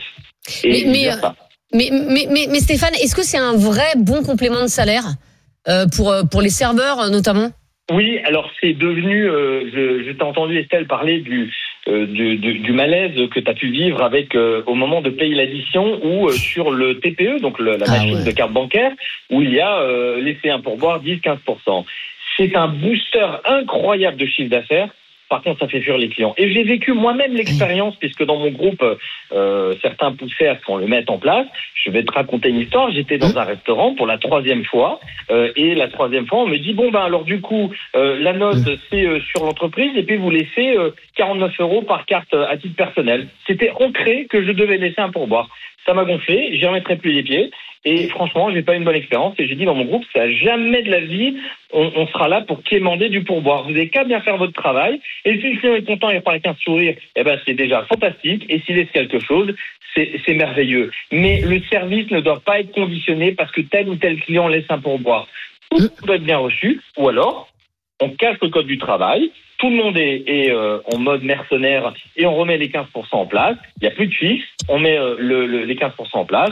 Mais ça, c'est pas une bonne idée. Donc, pour ma part, un client, moi, je remercie déjà tous ceux qui ont encore la capacité de venir au restaurant. Merci. Et puis, si vous pouvez laisser un pourboire, c'est très bien. Et si vous en laissez pas, c'est très bien aussi. Moi, je vous dis merci déjà de venir nous voir. Alors, euh, Stéphane, euh, restez en ligne parce qu'on a Delphine qui est serveuse euh, à Montpellier, serveuse depuis trente ans. Delphine, bonjour. Oui, bonjour. Bonjour. Alors, Delphine, parce que vous êtes serveuse depuis trente ans, vous avez vu euh, certainement évoluer les, les mentalités. Est-ce que vous trouvez qu'on donne moins de pourboire aujourd'hui qu'avant ? Oui, moins qu'avant quand même, oui. Mais, mais c'est vraiment une grosse différence ? Ben, disons qu'il y a trente ans, je vivais sur mes pourboires et aujourd'hui, ah ouais. aujourd'hui je ne pourrais plus vivre sur mes pourboires, oui. Et euh, en moyenne, on vous laisse combien, Delphine ? Ben écoutez, là, je suis dans, je travaille dans un bar P M U et euh, par contre, pour un bar, je prends entre pour boire, je prends entre euh, allez dix et vingt euros par jour quand même. Donc c'est pas mal pour un bar. En, en fait, les gens ils arrondissent sur leur café, j'imagine. Leur café. Euh, après, voilà, c'est comme je dis, comme euh, moi, je vais les chercher les pourboires. Hein, je, c'est pas. Euh, Hop, de suite, on me laisse un pourboire. Non, il y a quand même euh, un travail à faire pour avoir un pourboire. Être gentil, être souriant, être avenant, ah oui. être... Euh, voilà. Et, euh, et Delphine, les pourboires, ils sont uniquement en espèces ou, euh, ou aujourd'hui, les gens, ils vous laissent des pourboires aussi euh, avec leur carte bleue ? Non, uniquement en espèces. Quand ils payent en carte bleue, euh, je demande rien et puis il euh, y, a, y a rien. Ou alors des fois il y en a qui payent en carte bleue, ils me laissent une pièce à côté, mais euh, mmh. voilà.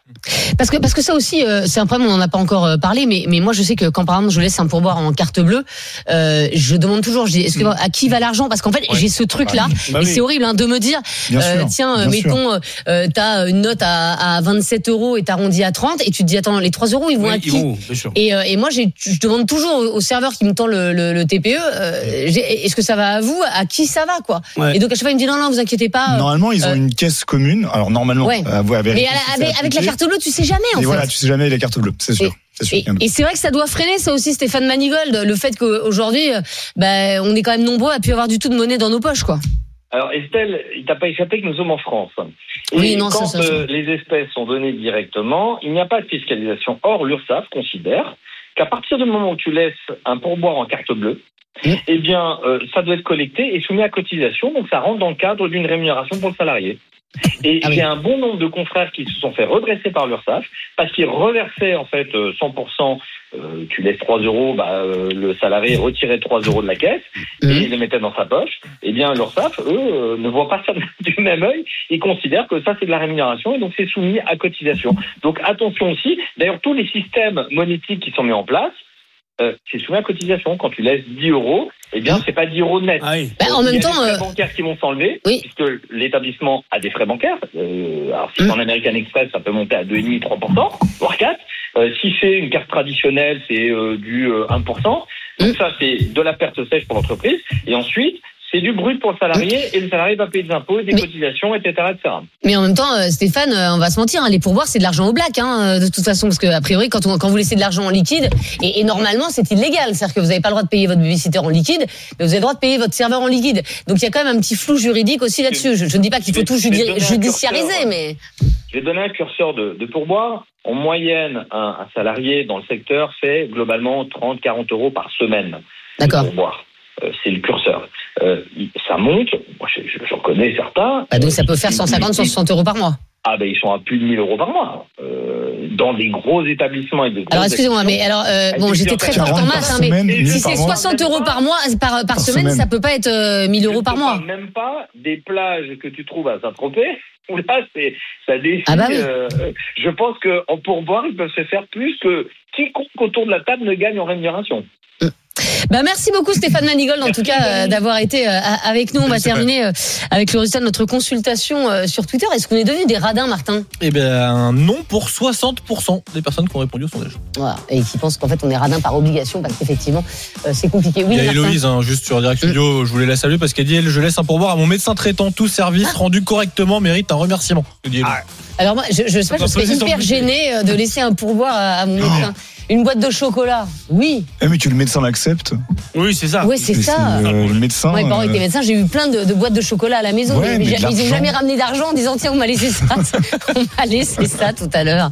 Mais bon, c'est, c'est vrai que c'est. Oui, c'est. C'est, c'est, c'est étonnant. Moi, un jour, j'ai fait un public reportage en jeunesse, un public reportage chez un charcutier. Oui. Il m'a offert un saucisson à l'ail. Mais ça, c'est super, ça. C'était magnifique. Ah bah oui, bah, il t'a payé en nature, quoi. Ah bah, j'étais un jeune, jeune journaliste, ouais. Voilà. Bien. Euh, dans un instant, il y aura R M C Conso avec Charlotte Méritant et Charlotte nous dira si euh, on a raison de se fier au label H V E qu'on trouve, c'est un label écolo, qu'on trouve sur les fruits et les légumes. À tout de suite sur R M C. R M C, midi quinze heures. Estelle Midi. R M C, midi quinze heures. Estelle Midi. Estelle Denis. Il est quatorze heures trente et un, vous êtes dans Estelle Midi et chaque jour à cette heure-ci, eh bien on parle conso dans l'émission Conso avec Charlotte Méritant. R M C Conso, c'est tout de suite. Estelle Midi. R M C Conso. Et aujourd'hui, Charlotte, on parle du label H V E, le label haute valeur environnementale. C'est un label écolo censé promouvoir une agriculture plus respectueuse de l'environnement, c'est ça ? Exactement, et comme je faisais mes courses l'autre jour, comme vous Estelle, je vous ai entendu en parler hier au salon de l'agriculture, je suis tombée sur une barquette de fraises, de, des fraises origine France, du Lot-et-Garonne plus précisément. Et euh, ce qui m'a interpellée, c'est qu'elles avaient un label. Non. Alors certes, je les ai achetées vendredi, j'ai peut-être un peu anticipé cette chronique, donc euh, elles ont l'air bien bien mûres euh, maintenant. Euh, dans elles mon sentent bon, je dois le dire. Elles sentent bon. Mais ce qui m'a interpellée, c'est ce fameux label haute valeur environnementale. Donc j'ai appelé la coopérative agricole mmh. et ce qu'ils m'ont expliqué, c'est que c'était effectivement des fraises plantées en novembre, cultivées hors sol, sous serre chauffée et récoltée maintenant. Ce qui implique sous serre chauffée des dépenses énergétiques importantes. Donc, bah, ça m'a amené à me poser la question, mais qu'est-ce que c'est que ce label haute valeur environnementale ? Parce que, parce que ces, ces fraises ont ce label ? Elles ont ce, ce label. Il est, euh, il est en gros euh, sur ouais. le paquet, je vous le décris. Euh, c'est un petit label euh, où on voit un champ, un soleil, un papillon, ça sent bon la nature. Et de, euh, donc on rappelle que H V E c'est haute valeur environnementale. Donc en fait là ces fraises euh, sont cultivées hors sol, sous serre chauffée, donc ça dépense beaucoup de, de, d'électricité. Donc comment ça se fait qu'elles oui. aient ce label ? Bah en fait euh, il faut bien faire la différence entre ce label et le label agriculture biologique. Ça n'est pas la même chose. Ah bah non. Haute valeur environnementale, ça a été mis en place par le gouvernement euh, en deux mille onze. Donc dans le but de promouvoir une agriculture et des modes de production agricole plus respectueux de l'environnement. Et d'ailleurs, ça marche bien, puisqu'aujourd'hui, il y a trente-sept mille exploitations euh, qui ont ce label, sauf qu'il fait polémique aujourd'hui et depuis plusieurs années, à tel point qu'il y a une requête qui a été déposée devant le Conseil d'État par cette association en janvier de l'année dernière, deux mille vingt-trois, dans le but de l'interdire. D'ailleurs, il est toujours en cours, puisque le ministère de l'Agriculture vient seulement de donner euh, sa réponse aux associations devant le tribunal. Et pourquoi euh, les associations veulent interdire ce label ? En fait, ils lui reprochent de faire de la concurrence déloyale au bio et de tromper les consommateurs en faisant ce qu'on appelle du greenwashing ou éco-blanchiment, c'est-à-dire revêtir une image faussement verte. Bah, bah oui, d'ailleurs, parce que effectivement, ces fraises sont haute, euh, haute valeur environnementale alors qu'elles sont cultivées sous, sous serre chauffée, ce qui effectivement, il y, y a un truc qui ne va pas, euh, qui ne va pas euh, là-dedans. Mais, mais est-ce que c'est vraiment du, du greenwashing ? Bah, en tout cas, ce qui est sûr, c'est que euh, le cahier des charges pour avoir ce label haute valeur environnementale est beaucoup moins strict que le bio. Euh, ça permet euh, bah, déjà de cultiver hors sol sous serre chauffée, mais aussi d'utiliser des pesticides et des engrais chimiques. Alors, c'est clair, c'est une escroquerie pure et simple. Alors, l'objectif est bien quand même, on nous dit, d'inciter les exploitants à réduire leur utilisation de pesticides et d'engrais chimiques, sauf que ça n'est pas contraignant. C'est en fait un système de points, il faut avoir quarante points, mais en gros, vous pouvez bah, continuer, enfin, euh, vous pouvez planter des haies, ça vous ramène des bons points, tout en continuant à utiliser des pesticides. C'est un peu comme si vous aviez votre bac euh, scientifique avec un cinq en maths, quoi, en gros, pour faire une petite comparaison. Alors que dans le bio, il euh, n'y a pas de pesticides, pas d'engrais chimiques. Et, et est-ce que les, les consommateurs font la différence justement entre le label bio et le label euh, H V E ? C'est bien le problème. Selon une enquête de l'interprofession des fruits et légumes frais de deux mille vingt-deux, euh, près de la moitié des consommateurs estiment que euh, quand ils choisissent un label H V E, haute valeur environnementale, c'est un gage de qualité des fruits et légumes. Bah moi, par exemple, je pensais ça. Bah, c'est vrai que si on ne va pas dans le détail d'aller voir exactement les différents cahiers mmh. des charges, euh, le label, il est assez explicite, aussi bien euh, en images que en nom. Haute valeur envi- environnementale, ça veut dire ce que ça veut dire. Euh, donc, on se dit qu'on achète bon pour la planète et bon pour la santé. Et on a tort. Et que dit le, le gouvernement, Charlotte ? Ils estiment que les deux labels ne se font pas concurrence, ah oui. qu'ils sont différents, qu'ils n'ont rien à voir, qu'ils peuvent cohabiter. Donc, c'est pour ça que je vous en parle aujourd'hui. L'important pour les consommateurs, c'est d'avoir bien conscience mmh. que ça n'est pas du bio, c'est différent, c'est mmh. autre chose. On nous dit que ça ne fait pas concurrence, bon, soit, mais c'est pas du bio, c'est mmh. différent. En tout cas, vos fraises, vous les avez achetées vendredi, on est mardi, et manifestement, elles sont sans conservateur, hein, parce que mmh. Écoutez, elles je... sentent de très loin et elles ont quand même, elles sont toutes flétries. Euh, donc, pour le coup, euh, voilà, il n'y a, a pas dû avoir beaucoup de. Non, alors je crois que j'ai plus qu'à en faire de la confiture, c'est vrai. Oh, mais non, alors là, faites, à mon avis, n'en faites rien. Mais, euh, ça, vous faites bien comme vous voulez, mais. Non, mais je précise que je dis pas que sur ces fraises-là, il y a eu une utilisation de pesticides. Hein, j'ai pas. Euh, voilà, là, elles sont récoltées, elles sont cultivées sous serre chauffée. C'est, c'est ce qui. Euh, cloche entre guillemets par rapport à mmh. du bio, mais euh, faut savoir que le H V E permet l'utilisation de pesticides quand même. Merci beaucoup euh, Charlotte de nous avoir éclairé sur ce label. On parle de quoi demain ? Demain on parlera de toute autre chose, le marché des lunettes d'occasion, c'est en plein boom. Ah bon ? Oui. C'est incroyable. Bah écoutez, on en parle avec vous euh, demain euh, dans Estelle Midi. Tout de suite, les immanquables, les infos euh, qu'il ne fallait pas rater aujourd'hui avec Martin Bourdin. À tout de suite sur R M C. R M C, midi quinze heures. Estelle Midi. R M C, midi quinze heures. Estelle Midi. Estelle Denis. Il est quatorze heures trente-neuf, c'est la dernière partie d'Estelle Midi sur R M C, R M C Story. On est toujours avec Martin Bourdin, avec Benjamin Amar, notre prof d'histoire géo et militant C G T, l'économiste Pierre Rondeau et le journaliste Fred Hermel. Et tout de suite, ce sont les immanquables, les infos qu'il ne fallait pas rater aujourd'hui. R M C, Estelle Midi. Les immanquables. Et nous allons commencer tout de suite, Martin, avec la facture du jour. Les Jeux Olympiques de Paris seront parmi les moins chers depuis dix-neuf cent quatre-vingt-huit. C'est ce que nous révèle une étude du cabinet Astares qui a estimé le coût total des Jeux de, de l'été prochain. onze virgule huit milliards d'euros. Alors, évidemment, c'est bah, beaucoup plus cher que, que, le, que le budget prévu. Hein. Ils avaient prévu cinq milliards, enfin, c'est cinq milliards de plus que le budget prévu à, à l'origine. On est largement en deçà, en revanche, du coût moyen des neuf dernières éditions des Jeux Olympiques. onze virgule huit milliards d'euros pour les, les Jeux de Paris, avec une participation publique de cinq virgule deux milliards. Le reste étant des dépenses privées. cinq milliards, c'est justement aussi ce que les Jeux rapporteront en termes de recettes, d'après cette étude. C'est plutôt une très très bonne nouvelle, Pierre Rondeau. Non, euh, cette étude ne m'apprend rien puisque les éléments étaient déjà chez. Alors je m'étonne juste du résultat parce que la Cour des comptes euh, à qui j'accorde plus de confiance pour l'instant estime le budget à neuf milliards. Là tu me dis douze, enfin onze virgule huit. Admettons, admettons que ça soit plus ou moins dans ces eaux-là entre aux alentours de dix et à dix milliards, ça m'étonnerait pas. Euh, et effectivement, pour rappel, euh, moi j'ai un autre chiffre qui est assez assez éloquent. Euh, depuis dix-neuf cent soixante-huit, le taux moyen de dépassement entre le budget prévisionnel et le budget final, cent soixante-sept pour cent. Moyenne biaisée parce qu'il y a une Olympiade, le taux de dépassement a été de mille cent trente pour cent, c'est Pékin. Pékin, ils sont passés de deux virgule six budget prévisionnel à trente-deux milliards. Donc ça a aussi fait grossir la facture. Paris, on critique, on met en avant les problématiques d'organisation, de transport, de sécurité. Rappelons-le, ils ont déjà quatre-vingt-dix pour cent des infrastructures. Donc, de fait, il n'y a pas grand-chose à construire. C'est ce qui a fait qu'on a eu les Jeux, d'ailleurs. ont été seuls mmh. candidats aussi. Mmh. Donc ça a oui, aussi facilité la chose. Mais euh, je prends Pékin à trente-deux milliards. Pékin, c'est un stade olympique à un milliard. C'est euh, des infrastructures énormes, des, des, des, des bassins aquatiques à, à six cents millions de dollars, euh, une autoroute, des métros, enfin des choses vraiment énormes. Paris, au final, c'est un media center, un village olympique, un bassin aquatique. Parce donc, que les, les métros, on les attend encore. Le Stade de France est déjà là, Roland-Garros, oui, par exemple. Les métros, ouais, des équipements, là. Alors, le cas des transports en commun, et c'est, c'est toute la particularité parisienne, c'est que le budget euh, J O, c'est COJOP et Solidéo, c'est donc entre neuf et douze milliards. Les transports en commun, c'est un budget séparé. Et le Grand Paris, par exemple, depuis l'obtention des Jeux Olympiques, on est passé de vingt-deux milliards à trente-six milliards. Mais c'est pas compris dans le budget olympique. Après, je disais, c'est quand même une bonne nouvelle parce qu'on a l'impression euh, là que pour les J O, il n'y a que des mauvaises nouvelles. On nous parle jamais de, ouais. de choses qui vont bien. Donc moi, quand j'ai vu ça, je me suis dit, bah, félicitons-nous et, et on peut, on peut aussi, aussi se dire que l'argent a été bien géré. Donc ça, c'est pas mal. Oui, mais, mais, mais en fait, Pierre a, a mis le doigt sur ce qui compte le plus, ce qui compte le plus cher, les infrastructures. Donc euh, voilà, parce que par exemple, le, le Stade de France, on a, c'est parce qu'on avait le Mondial en quatre-vingt-dix-huit. Qu'on a investi beaucoup d'argent. Enfin, il est vieillot, ce stade, faut le changer. Oui, d'accord, mais enfin, mais non, c'est quand même celui, c'est quand même celui qui va se servir pour les J O, donc ah oui, bah, c'est, c'est. et pour le, surtout les épreuves d'athlétisme qui sont les épreuves reines des, des J O, donc euh, donc ça c'est tout à fait normal. Donc on, en fait, on a déjà payé pour ça. Et c'est déjà rentabilisé. C'est-à-dire le Stade de France, il est amplement rentabilisé. Donc oui. euh, nous sommes un pays très moderne avec de nombreuses infrastructures, mais ça marche pour, pour beaucoup de choses aussi. Si on continue malgré tout à accueillir des entreprises étrangères, c'est parce qu'on a de très bonnes infrastructures en France. Donc mmh. euh, tout n'est pas noir dans notre pays. Nous allons passer au statut du jour. Le statut d'imam en France que souhaite créer Gérald Darmanin, c'est ce qu'il a annoncé hier au Forum de l'Islam en France, quelques jours après l'expulsion vers la Tunisie de l'imam de Bagnols-sur-Cèze.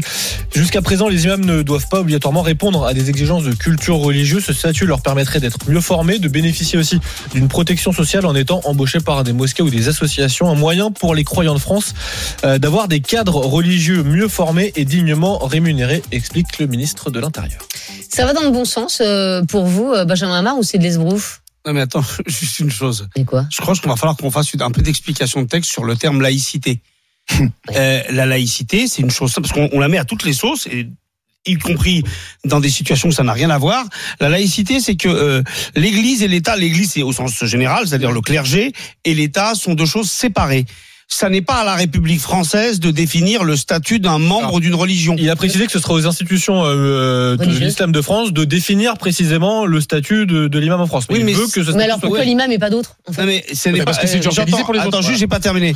Là, en l'occurrence, euh, non mais dans les autres religions, d'abord la République et l'État français n'a jamais mis son nez dans le dans la définition du clergé catholique. Mais, mais parce y que compris... c'est organisé. Attends, j'ai pas. Non mais c'est pas la question. Et y bah, compris, l'islam est une religion plus plus euh, effectivement dispersé un peu euh, un peu comme comme l'est le judaïsme. C'est le judaïsme français mais qui a défini à travers le consistoire ses propres institutions. Mais c'est pas une question. Ça de... n'est pas juste. Je termine les mais gars. Même si vous n'êtes pas d'accord avec moi, c'est pas c'est grave. Pas je vais aller au bout. C'est juste, là, juste. On est on est dans dans une dans un État laïque et la République laïque n'a pas à se mêler non, de la bah nomination si. ou non, de la formule. Mais...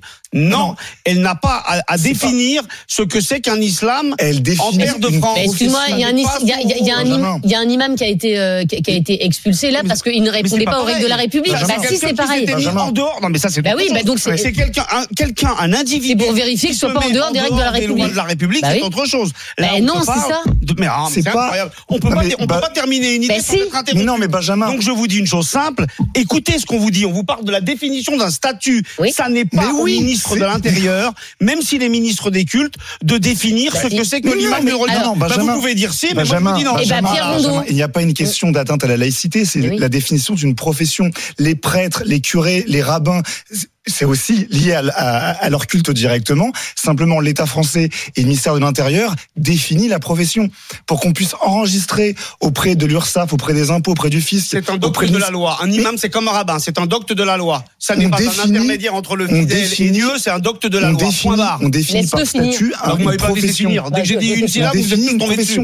C'est pas une atteinte à la laïcité de dire qu'on va mettre un, un statut d'imam en France. C'est simplement dire que dorénavant, une personne qui sera définie par les autorités religieuse en tant qu'imam pour être enregistré en France, tout comme l'est aujourd'hui un, un prêtre, tout comme l'est un rabbin aujourd'hui. Et être rémunéré. Et être rémunéré par l'Église, par l'Église en tout cas par le. Il y a, il y a, il y a je te rappelle, je te rappelle, il y a euh, le, le, le Conseil français du culte musulman qui d'ailleurs avait été à l'époque largement euh, accompagné par Nicolas Sarkozy. On en remet une couche. Il y a le Conseil français du culte musulman et c'est lui qui derrière est chargé de définir ce que c'est un imam. Ça n'est pas au avec des trous dans la raquette. Avec des trous dans la raquette. On l'a encore vu oui, il y a quelques jours. Bah oui. Il y a, il y a, il y a pourquoi il y a ça ? Parce qu'il y a un vrai problème de financement des imams par des pays étrangers.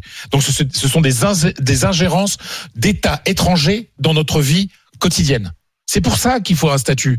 Voilà. Alors, non mais alors ça, les, tout, les dons, ça. les dons venus d'États étrangers ouais. envers des religions, ça que l'État s'en mêle, oui. Bah, bah, Qu'ils définissent, ils sont rémunérés. Non, là on parle tu, de définition. Tu, tu as des imams en France payés par le gouvernement mais, turc. Qu'il y ait que, que l'État français regarde de près les subventions d'États étrangers. J'ai aucun souci avec ça. On parle de définition de statut d'un imam. Mm. Ça n'est pas au ministre de la République de le faire. Jamais de la vie. Parce que, et non. il ne le ferait pas pour le, pour, pour un, pour un rabbin. Et, et pourtant, le, et le judaïsme français s'est organisé sans avoir oui, le mais ministre. Mais parce que c'est bien organisé. Parce que c'est organisé. Le, oui. voilà, le Conseil français c'est, c'est, c'est, du culte musulman, il existe depuis des années. Bah oui, mais il n'a pas organisé. Il a pas réussi à le définir. C'est une institution digne. Que l'État se mêle des États étrangers, ça oui. Sur la définition du statut, c'est pas son boulot. L'obligation du jour. Les banques vont devoir rendre gratuits les virements instantanés. Vous savez, ces virements qui ne ah. font que dix secondes pour arriver sur le compte du, du bénéficiaire. C'est une exigence de l'Europe. Ces transactions instantanées sont déjà gratuites dans, dans certaines banques, mais souvent ce service est payant actuellement. Non. Ça a été adopté hier, cette mesure au niveau européen. Il va falloir quand même attendre un peu pour en bénéficier, puisque les banques ont un an et demi désormais pour, pour la mettre en place. Et d'ailleurs, c'est, c'est, je me suis toujours demandé pourquoi ces virements instantanés étaient payants et pas les autres, euh, Pierre Rondeau. C'est, ça c'est paraît absurde. assez dingue. C'est absurde parce oui, que, c'est absurde. En fait, euh, c'est juste euh, on, quelqu'un qui appuie sur une touche. Oui. On appuie sur une touche, l'argent est viré. C'est automatique. Ça prend dix secondes, ça prend même un millième de seconde. Il y a de même du trading maintenant, du trading euh, pas, du trading algorithmique, où on passe des, des, des, des, des virements, des actes d'achat et de vente bah oui. en un millième de seconde. Et là, on nous ferait payer, ou alors on nous propose, ah, un euro, c'est gratuit. Si ça prend quarante-huit heures, sinon c'est payant. Mais même tout ça est absurde. Là, il y a une, quand même une espèce d'arnaque bancaire. Le meilleur moyen de pouvoir encore capter des profits et prendre de la marge sur le, sur le dos du consommateur, c'est instantané. Ça coûte rien aux banques. Il n'y a aucune organisation supplémentaire.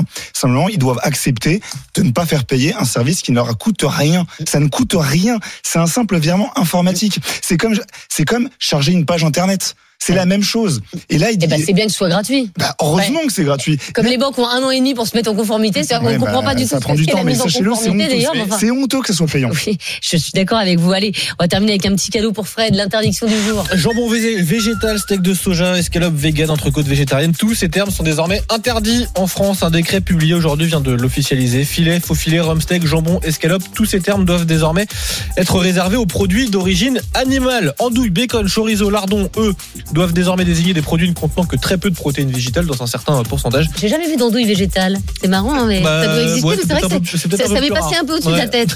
Et du chorizo végétal non plus. Enfin, je... ça, bon, en tout cas, voilà, maintenant du... désormais, t'en verras plus puisque c'est interdit okay. par, euh, par, par décret. Donc, c'est une demande des, des acteurs de, de la filière animale. Ils estimaient que certaines dénominations pouvaient créer la confusion chez les consommateurs. J'aime ce gouvernement qui prend des vraies décisions, pour, qui protège notre culture. Non, mais il y a un truc, non, non, parce que c'est tromper le consommateur en fait.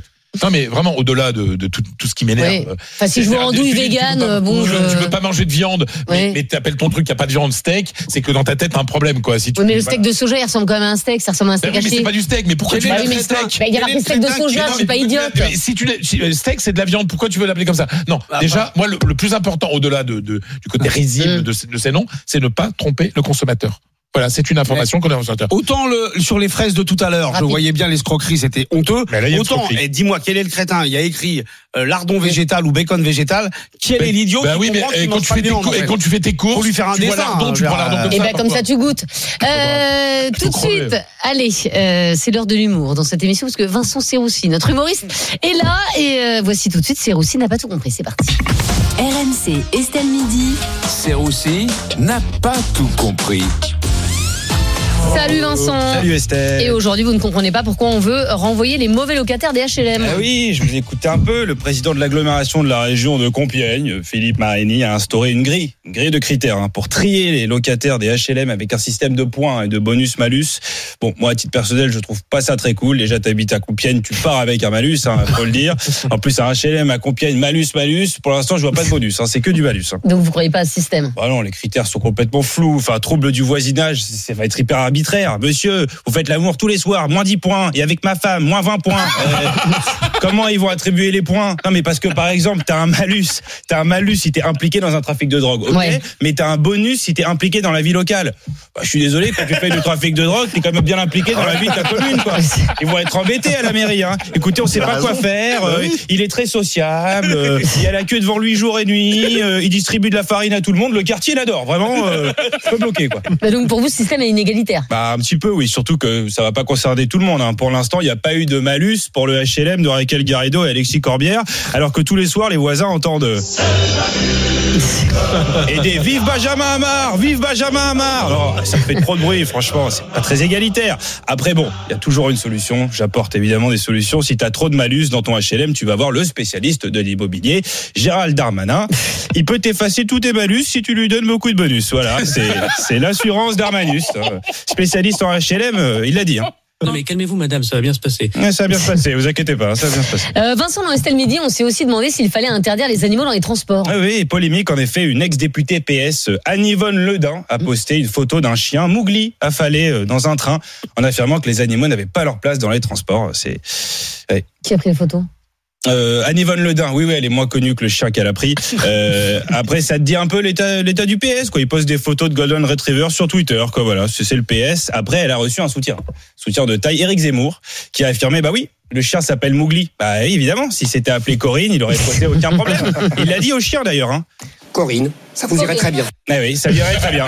Beaucoup mieux, beaucoup mieux que Mougli. Qu'est-ce que c'est que ça, Mougli, là ? Enfin, cette photo a enflammé les réseaux sociaux. Et Hugo Clément, le Brigitte Bardot sans rides, s'en est mêlé. Non, mais il est très attaché au chien, hein. Lui-même mange des croquettes véganes sans gluten tous les jours. Il a expliqué que le chien ne dérangeait personne. Bon, je savais pas qu'Hugo Clément était au chômage. Oui, oui. oui. Écrire huit paragraphes sur Twitter pour défendre un Golden Retriever dans un Ouigo, faut quand même avoir du temps devant soi. Ah oui. Réponse de la députée P S. Mais j'ai rien contre les animaux. J'ai un chat qui s'appelle Pistache. Le niveau du débat, Estelle, le niveau du débat. Bientôt, elle va dire, oui, bah, je suis contre la loi immigration. Chez moi, j'ai un djembé. Je ne comprends pas. Absolument, bien sûr. Mais, mais vous, Vincent, vous êtes pour interdire les animaux dans les transports ? Estelle, voyager avec des animaux, ça me dérange pas. Moi, je prends le métro parisien tous les jours. Je voyage avec des rats. Je me suis habitué. Voilà. Merci beaucoup, Vincent. C'est Roussi, chaque jour, quatorze heures cinquante, dans Estelle Midi. Et en spectacle également, Vincent, oui. Qu'on retrouve demain, tous les mercredis, à dix-neuf heures, pour son spectacle au Théâtre du Point Virgule à euh, Paris. Voilà, Vincent. Et puis en podcast également, n'hésitez pas à toute heure du jour toute et de la nuit. Vincent Serroussi, R M C point F R, l'appli R M C et toutes vos applis de téléchargement. Lui, c'est de quinze heures à dix-huit heures, c'est Vincent Moscato, le super Moscato Show. Et Vincent qui a fait son entrée fracassante dans le studio. Bonjour Vincent. Mesdames, Estelle, comment ça va ? Bah bien, oui, ça bon. va Vincent. C'est en forme ou quoi ? Mais oui, ça va. Bon, alors, qu'est-ce qu'on dit là ? Ben, qu'est-ce qu'on dit ? Mais on dit, on dit je vais vous dire ce qu'on dit, moi. C'est le super Moscato Show. On se demande, on se dit pas, on se demande comment gérer cette fin de tournoi destination. Oh bah. Ah ouais, c'est compliqué. Bah on va essayer Qu'est-ce de gagner les, les, les deux derniers. Quoi. Bah, il vaudrait mieux faire tourner. Il faudrait mieux gagner les deux derniers parce oui. que ça va. Ah, bon. Ça va crier. Après perdu pour perdu, autant faire ah, des essais, non ? Non, non, jamais ça. Non, attends, ça va. non, on n'est pas en match amical là, c'est pas le. Mais pour match non, amical, mais de toute façon, tu l'as perdu ton c'est... tournoi, donc euh, c'est autant. C'est pas le, bah, le, le tournoi tester. De Cantaou, tu zaguais là. Oui, enfin, faut gagner. Il est perdu. Dupont qui brille à sept, est-ce que c'est génial ou c'est un peu désespérant quand même parce que. Désespérant. Ouais, c'est c'est plus dur. Bah c'est dommage quoi surtout. Bah ouais, c'est plus dur parce qu'à sept, bon c'est sympa le sept, mais bon. C'est les Jeux Olympiques, c'est quand même les Jeux Olympiques. Les Jeux Olympiques, ouais. Ouais, ouais mon rugby, les Jeux Olympiques. C'est rugby divisé par deux. Hein. Ça te dit, toi, les Jeux Olympiques à sept, au foot, tout ça, ça vaut que dalle, non ? Ou, bah, c'est pas le sport que je vais regarder, ouais, moi, je vais regarder ouais. l'athlé, je vais regarder le judo, je vais regarder l'escrime, ouais, enfin ouais, voilà. Toi, quoi. T'es plus escrime quand même. T'as un bon coup de sabre, t'aimes le sabre. Bon, allez, euh, écoute. Quel imbécile. C'est, pas ça, c'est vrai qu'un frère serait bon, ça pour ça. Bon, alors. Obama Young fait-il mieux que Sanchez à l'O M ? Bah oui, on bah se oui. rappelle. Oui, oui. Comme, oui, non, mais alors c'est trompeur bah. parce que ça veut rien dire les statistiques. Comme il a marqué autant de buts que Sanchez, bah oui. tout le monde se dit oui, mais ouais. ça dépend contre qui. Mmh. Ça dépend. Mais bien sûr, mais oui, mais évidemment. Il n'y a pas que les statistiques. Bon bah c'est super. Et dernière question. Alors la dernière. Ouais, vas-y. Lyon a-t-il une chance de gagner la, la, la Coupe de France? Mais j'y crois moi. Toi t'y crois, toi. Bah ouais. Ah, mais toi t'y crois parce que t'es, t'es enthousiaste. Mais toujours. Ouais, t'as du, t'as du gaz et tout, Lyon. Allez. Moi je sais pas si j'y crois. Moi ouais, je crois que t'y crois pas. Euh, le super Moscato Show, quinze heures dix-huit heures, c'est tout de suite. Et puis on se retrouve demain dans Estelle Midi, voilà. midi quinze heures. Salut à tous. Au revoir.